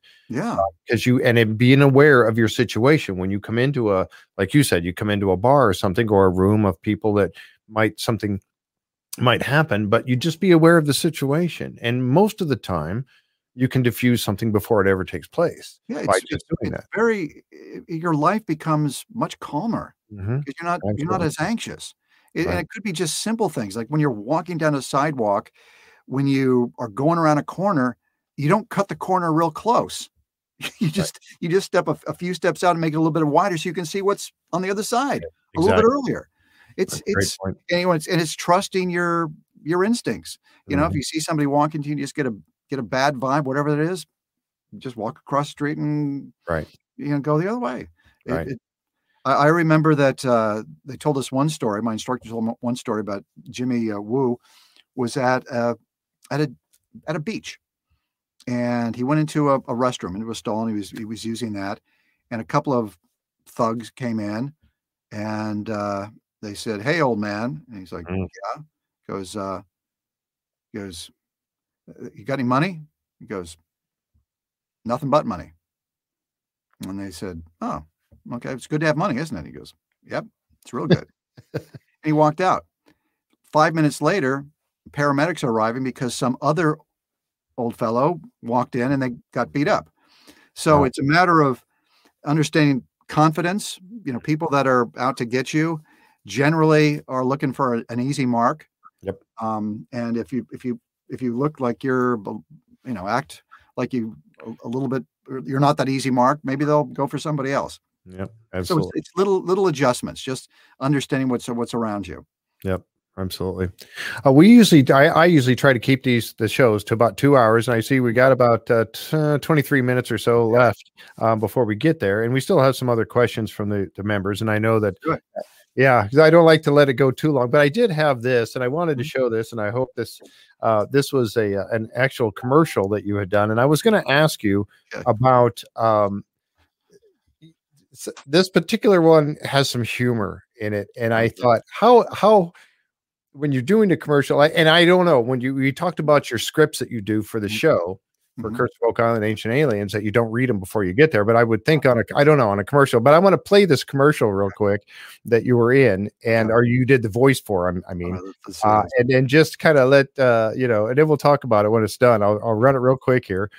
Um, all right, did you see the name in there at the top? You probably already know what it is. Oh, lot of men, your game may not be what it used to be. Ask your swing doctor if the new Cleveland Launcher 460 Comp is right for you. Make the change to the Cleveland Launcher 460 Comp for longer, stronger drives that go all day. Go. all Cleveland Launcher 460 Comp I love this. be right for everyone. In rare occasions, players have been known to stay long for more than four hours. In this case, play 36. well, I just love that. yeah, we all we all know what that commercial really was about. Yeah. Um, yeah, and, and that gets back to the style. Mhm, You know, they wanted me to emulate the style of those, you know, Viagra ads. mhm. You know, so it's all got to be good news Sorry. and uh, positive, and then of course you've got the disclaimer at the end that tells you to, to watch out. Uh, so yeah, and that get that gets back to having some fun playing with it. Going, okay, I, I, you know, if they, you know, somebody throws that as a direction at you, you got to be able to go with it. You got to, Right. Yeah, I, so I was just be thinking it'd be so hard to try to do that, knowing what you're what you're doing, what you're about, and trying to be professional at the same time. well, you, you know, you're still you still laugh a lot. I mean, you, know, you get the job done, but you, I think part of it is is uh, it's part of it is setting the stage to be able to do that. Mhm. And if you go in there all nervous and thinking, "Oh, the God, pressure's on," I got, oh, got, you- you're going to be tight. Everybody else is going to be tight. So if Mhm. you go in there and you and you state the obvious, I found if you state the obvious Mhm. right off the bat, like, "Wow, you're one ugly guy." People generally laugh and they go, "You know, I am pretty pretty ugly." Thank you, thank you very much. Now everybody's kind of in sync. We're we're on the same Right. page. Now let's get let's get the work done. But it's important to have a good time doing it. You Right. don't time, but at the same time, it's important to take that few minutes just to kind of connect a little bit. Yep. And so that everybody feels comfortable and so that the client feels comfortable telling you what what they need to tell you. You feel comfortable uh, you know, going in and, and trying your best and and getting feedback both positive and negative. I don't you know, a lot of actors don't want line readings. I don't care because I I, I understand with the line reading what you're trying to do. I, Mhm. I'm not going to do an exact imitation of you because you're generally probably not going to be able to do it really well. But I'll understand the intent, and it may be just a matter of putting the emphasis on this or or bracketing that, whatever it might be. Yep. So yeah, so that's a that's a that was a that was a fun spot. That was Yep. cute. The uh, I, one of the uh, the the members, and I, actually several of the members, uh, know a little bit about you, uh, your history and stuff, Uh-oh. and and obviously, and and one of them, uh, and I'm going to bring up this picture here. Now, th- this is just a, a current uh, a current one Okay. um, that people have asked about, and they wanted to just kind of hear what you had to say about um, uh, doing the uh, doing this show here. Um, okay. so this is uh, the young Sheldon, right? This is this is this is young Sheldon. I am the uh, the mayor of Medford, Texas. hmm uh you know i think they were uh, initially planning some more episodes but then of course you know covid hit and everything went Oh went- yeah, went exactly. in a handbasket but yeah i'm the uh, the mayor of medford texas and this You look like a mayor. You really do. and I, That's I do I, you know it was it was actually my idea to put my uh my feet up on the uh the desk there here's a funny story you know they put you in the mayor's outfit and you go on your desk you go onto the stage for the first time and uh i put my feet up Mhm. I thought, okay, the mayor, the mayor's going to be relaxed. He's a cowboy. Let's have him uh, put his feet up. And I don't know if you can notice on those bottom of those shoes, but I guess those shoes weren't really in great shape. it looks like yeah, it looks like there's a little spot on our hole. Yeah, so they had, they had to come over and do uh do some repairs on the shoes to make them make them look okay.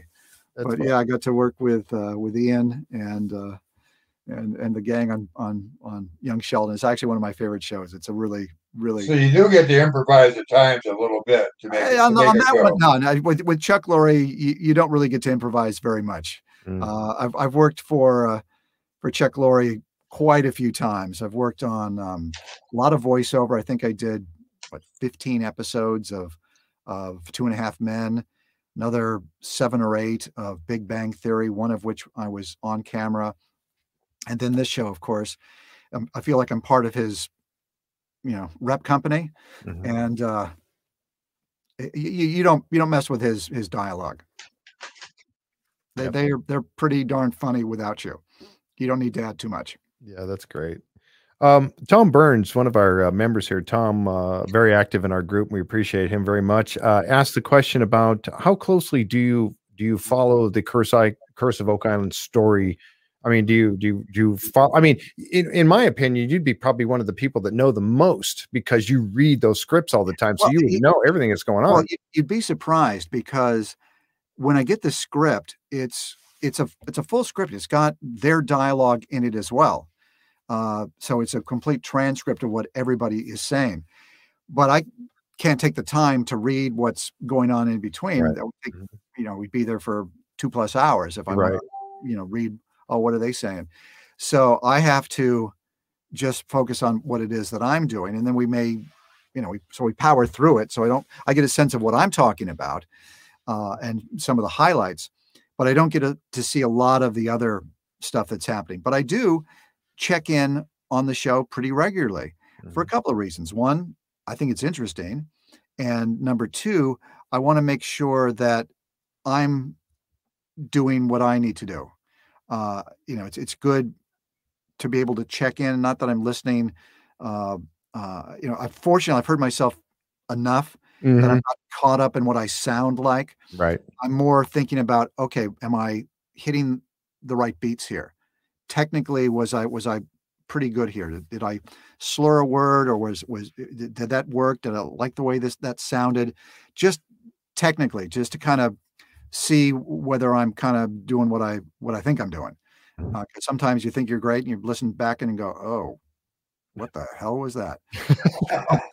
so, whoa, man, was I off?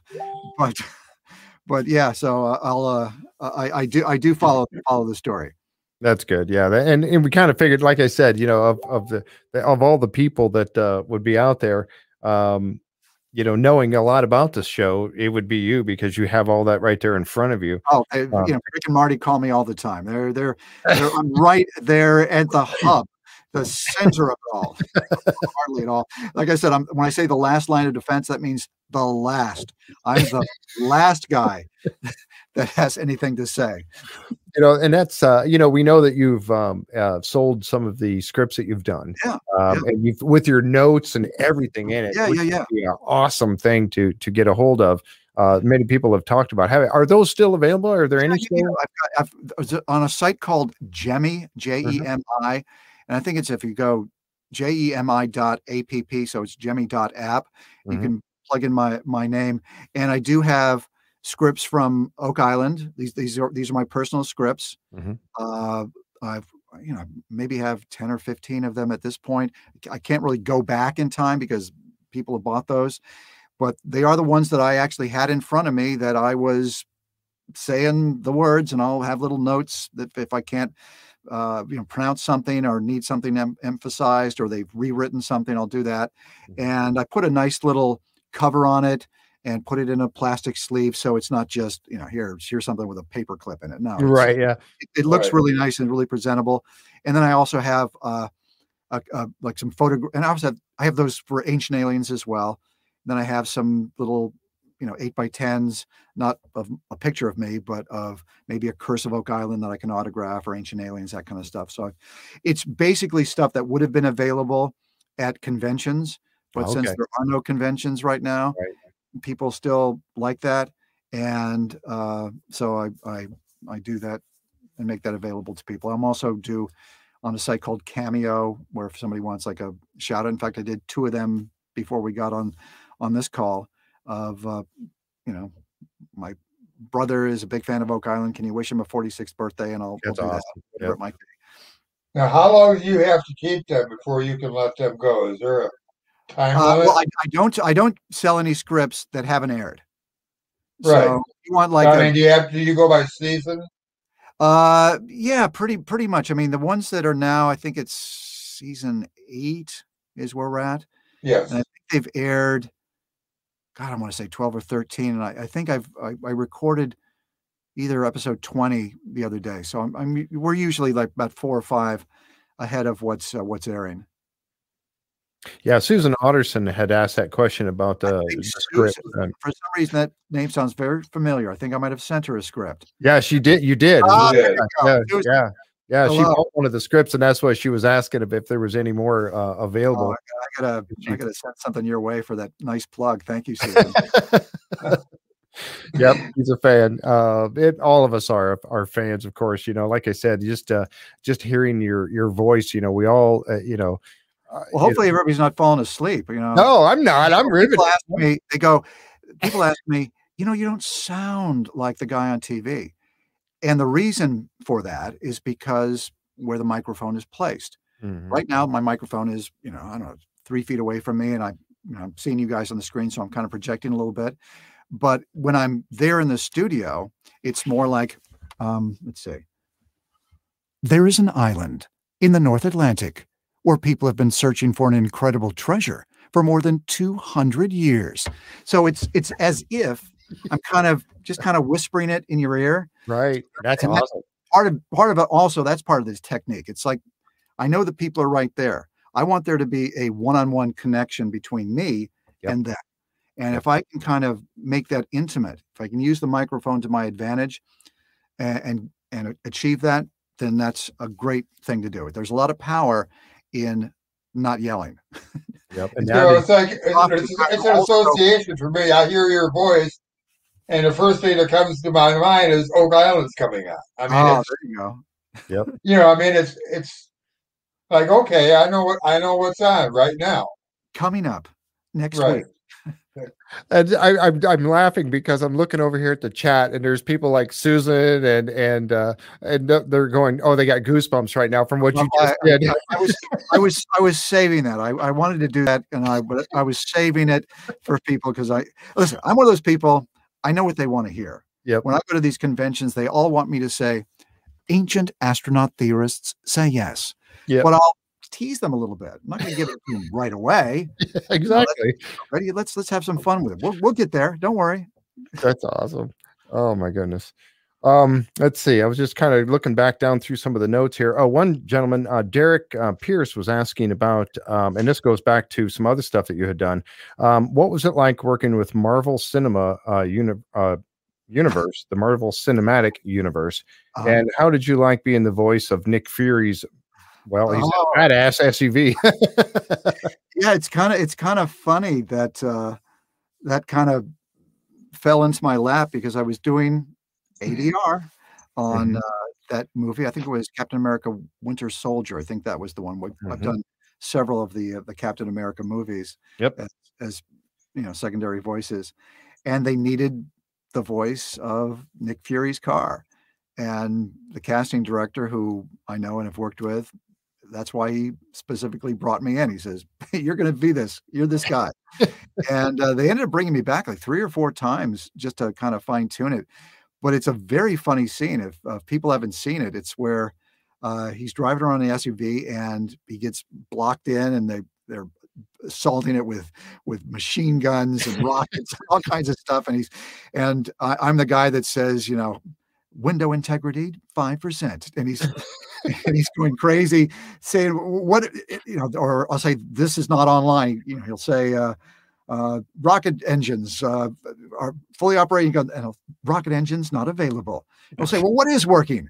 Air conditioning at one hundred percent.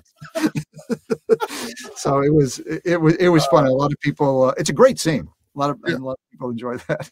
Oh, that's awesome. That's one of the little Easter eggs that's hidden in there. That uh, if you know me, you're going to go, oh my goodness, that's Robert. Mhm. That's great. Oh my goodness, uh, this has been such a wonderful afternoon now having you here. I know it's you. We got you up in the well, not up in the morning, but um, I, I, I crawled out of bed at about ten thirty a.m. well, being out in California, you know, I mean, I lived in I lived in San Diego in Southern California for about 12 years and I love the area out there and it's just wonderful. But honestly, getting up around, I think you you're right around Hollywood or you live in that area now, don't you? Yeah, yeah. Okay, so uh, it's a wonderful place. It's just fascinating, but uh, I know, yeah, it's, I, it's I, I grew up in, Los Angeles, so it's it's it's it's my home. It's it's interesting because a lot of people, everybody out here generally is from somewhere else. Uh, you don't really meet a lot of native Angelenos. Mhm. uh, when people do you realize you're from here, uh, they're surprised. what was it like? So, well, it's was pretty pretty chill. I I'm used to dealing with traffic. I grew up with it, and now you know you know sad to say, with the uh, with the COVID lockdown, the one nice aspect of this is that there's no traffic. What Oh, would normally take me an hour and a half to get somewhere it takes me 20 minutes. So Wow. I don't know how I'm going to be able to go back to the old days when the old days come back, but it's this is a, a welcome welcome break. So when I drive into the studio, it's you know I can leave the house Mhm. 15 minutes before I need to be there. That's that's got to be something spectacular because I I am very familiar. Well, at least it's been a while since I've been in Southern California when I lived there, but man, I just remember the traffic was so bad. Oh, well, I have a friend of mine. The the worst freeway is, is what we call the San Diego freeway, which is the 405. Mhm. And a friend of mine, I don't know how he got this license plate past the DMV, but the, the, the last three digits are 405. The first two letters are FN. So it's the FN 405. That's awesome. Yeah, I can. Yeah, yeah. That just uh, totally. Yeah, I'm, I am familiar with the 405. At least, like I said, back when I was living in that area, and I did go up to LA quite a bit. Yeah. Uh, I had to work up there Parking sometimes in one of our branch offices, and oh my goodness, I just hated. I thought, oh, do I have to go up there? Oh, okay, all right, and deal with all that traffic and stuff. Well, we're just about ready to wrap it up and um and and uh, call it a day. And I tell you, this has just been fascinating. Oh, uh, just having you on has great. just been an absolute pleasure, and I knew it would be going into this. Uh, it just knew that you would have so many good things to share with us. Um, and I was just trying to, and I know a lot of people went by, uh, you know, asking questions in the chat, which we told them, you know, you got to get it to us ahead of time because I'm not gonna, you know, when I'm doing an interview like this or a show like this, I don't, I, I try not to look over there too much. That's what I, I keep glancing over here to my left, and it's all the, all the. I'm actually looking at the Facebook feed over here and all the chat going by. Uh, and people are just you know, loving the show and and really appreciate your coming and joining us today.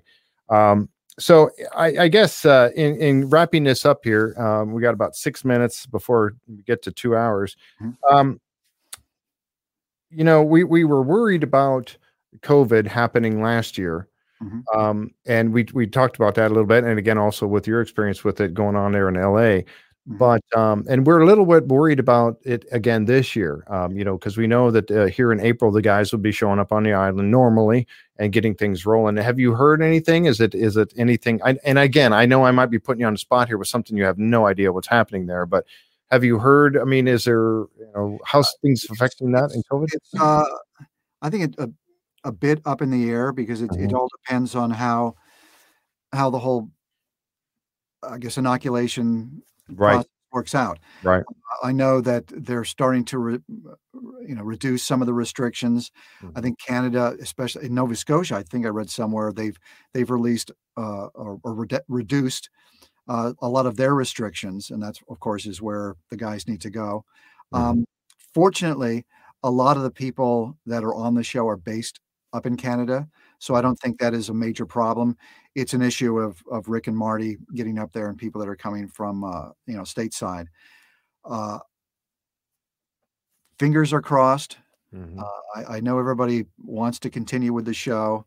Uh, nothing is, as far as I know, etched in stone yet, but I have great confidence that uh, that it will be. Uh, everybody loves it. I think that this last year was kind of a a rough one, Mhm. for, not was. only for people that are dealing with with with COVID, but for for the guys to be able to do what they wanted to do.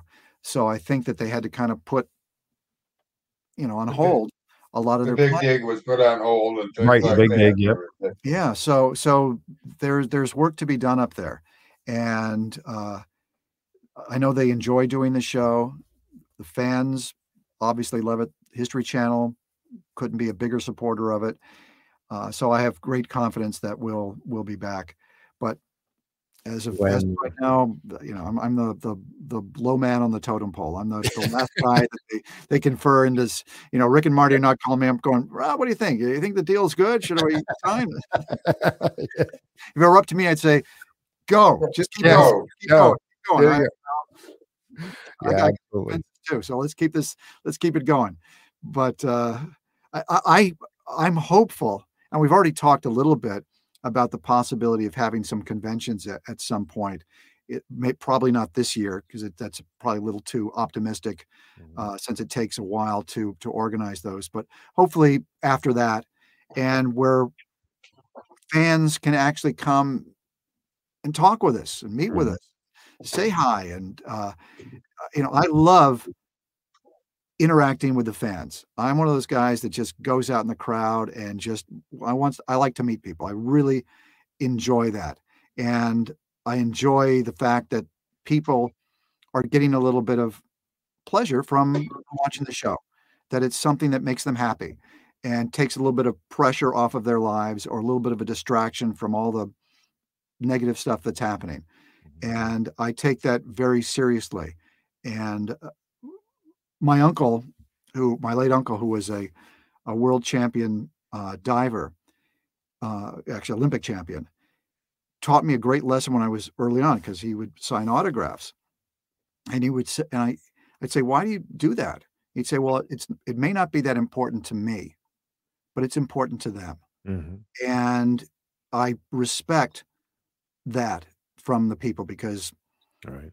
There'll become a time when no one will be interested in what I have to say. Uh, so for right now, if they're if they're interested, I'm and they want to meet me, let's talk. You know, let's let's have some fun. Let's make life uh, a little bit more enjoyable, and that's that's what makes life worth living anyway. Yeah, absolutely. And and again, Absolutely. You've come here and you've given me that opportunity to meet you and uh, Jack and Oh, I, I'm a member- I've enjoyed it so much. Thank you. and I know that you're a- you're a member of our group as well. So and and I asked this of all of our guests that we have on the show is that um, there will be um, there's a lot of comments that have gone by today and and uh, and there will be many more because this stays out on YouTube. It stays out on and you see my little link there, and I always like to put that up and so people can see that. Um, but that's the J Free 906 is where they're at on on Facebook and uh, I mean I'm I'm sorry on YouTube and then of course in our group and then a lot of people will watch this after the fact Mhm. uh, because they couldn't be here today for whatever reason so there will be a lot of questions coming later and comments on that um, so i always kind of reach out and ask that if you have an opportunity i know you're a busy man but if you have an opportunity at some point to look back at some of the comments that were made on the facebook side um, and just you know if you have something you could add or respond to that we really appreciate that very much and so do they And, and Um, pe- people can also find me on on Twitter. They can, uh, you know, I I, I, i, was going to ask you to put that I up respond- I do respond. I love to interact with people on that. I have a Facebook fan page Mhm. that um, people can can can follow, can throw questions at me, and I love to interact with people. So Yep, that's great. And we We, and really appreciate you being on today. It's been a pleasure. I've got Instagram, but I haven't totally mastered Instagram yet. yeah, so- me either. But you know, Now there was th- two things you mentioned, Jemi. If you don't mind talking, you can mention that again real quick, Jemi. And if somebody Uh, wanted shout outs and and that, go ahead and bring that. up.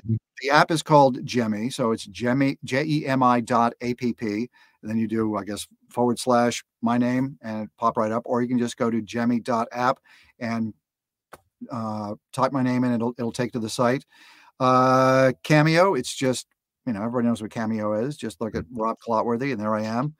Twitter account is Rob underscore Clotworthy, and Facebook is real Robert Clotworthy, and Instagram is just Robert Clotworthy. All right, fantastic. Well, thank you so much, Robert. This, Thank you. this has been an absolute wonderful afternoon, and I can't thank you enough for coming on the show uh, and and sharing an afternoon with us and telling us about all this stuff. It's been absolutely wonderful. So thank you so much for that. And again, I want to thank uh, Jack for being here with us. And you, uh, Linda working so hard. I was watching her. She was out here working, you know, and talking to everybody and and uh, working the chat. And so she does a wonderful job with that. So thank you guys very much. And if you would, Robert, when I sign off here, I ask you to hang out just for just a moment. You don't have to leave right away. But again, thank you guys so much. And if you're watching on YouTube, please, again, I'd like to just say that you see the thing there, uh, J Free 906. And if you would, uh, just give us a, a subscribe on there so we can know how we're doing and uh, we can do try to put out better con- uh, content for you in the future. So again, thank you members for being here. Appreciate it very much. And again, Robert Clotworthy, thank you so much, sir. Appreciate it. All right. Thank you, everyone. Everybody have a great afternoon. We'll see y'all later. Bye bye. And we are out.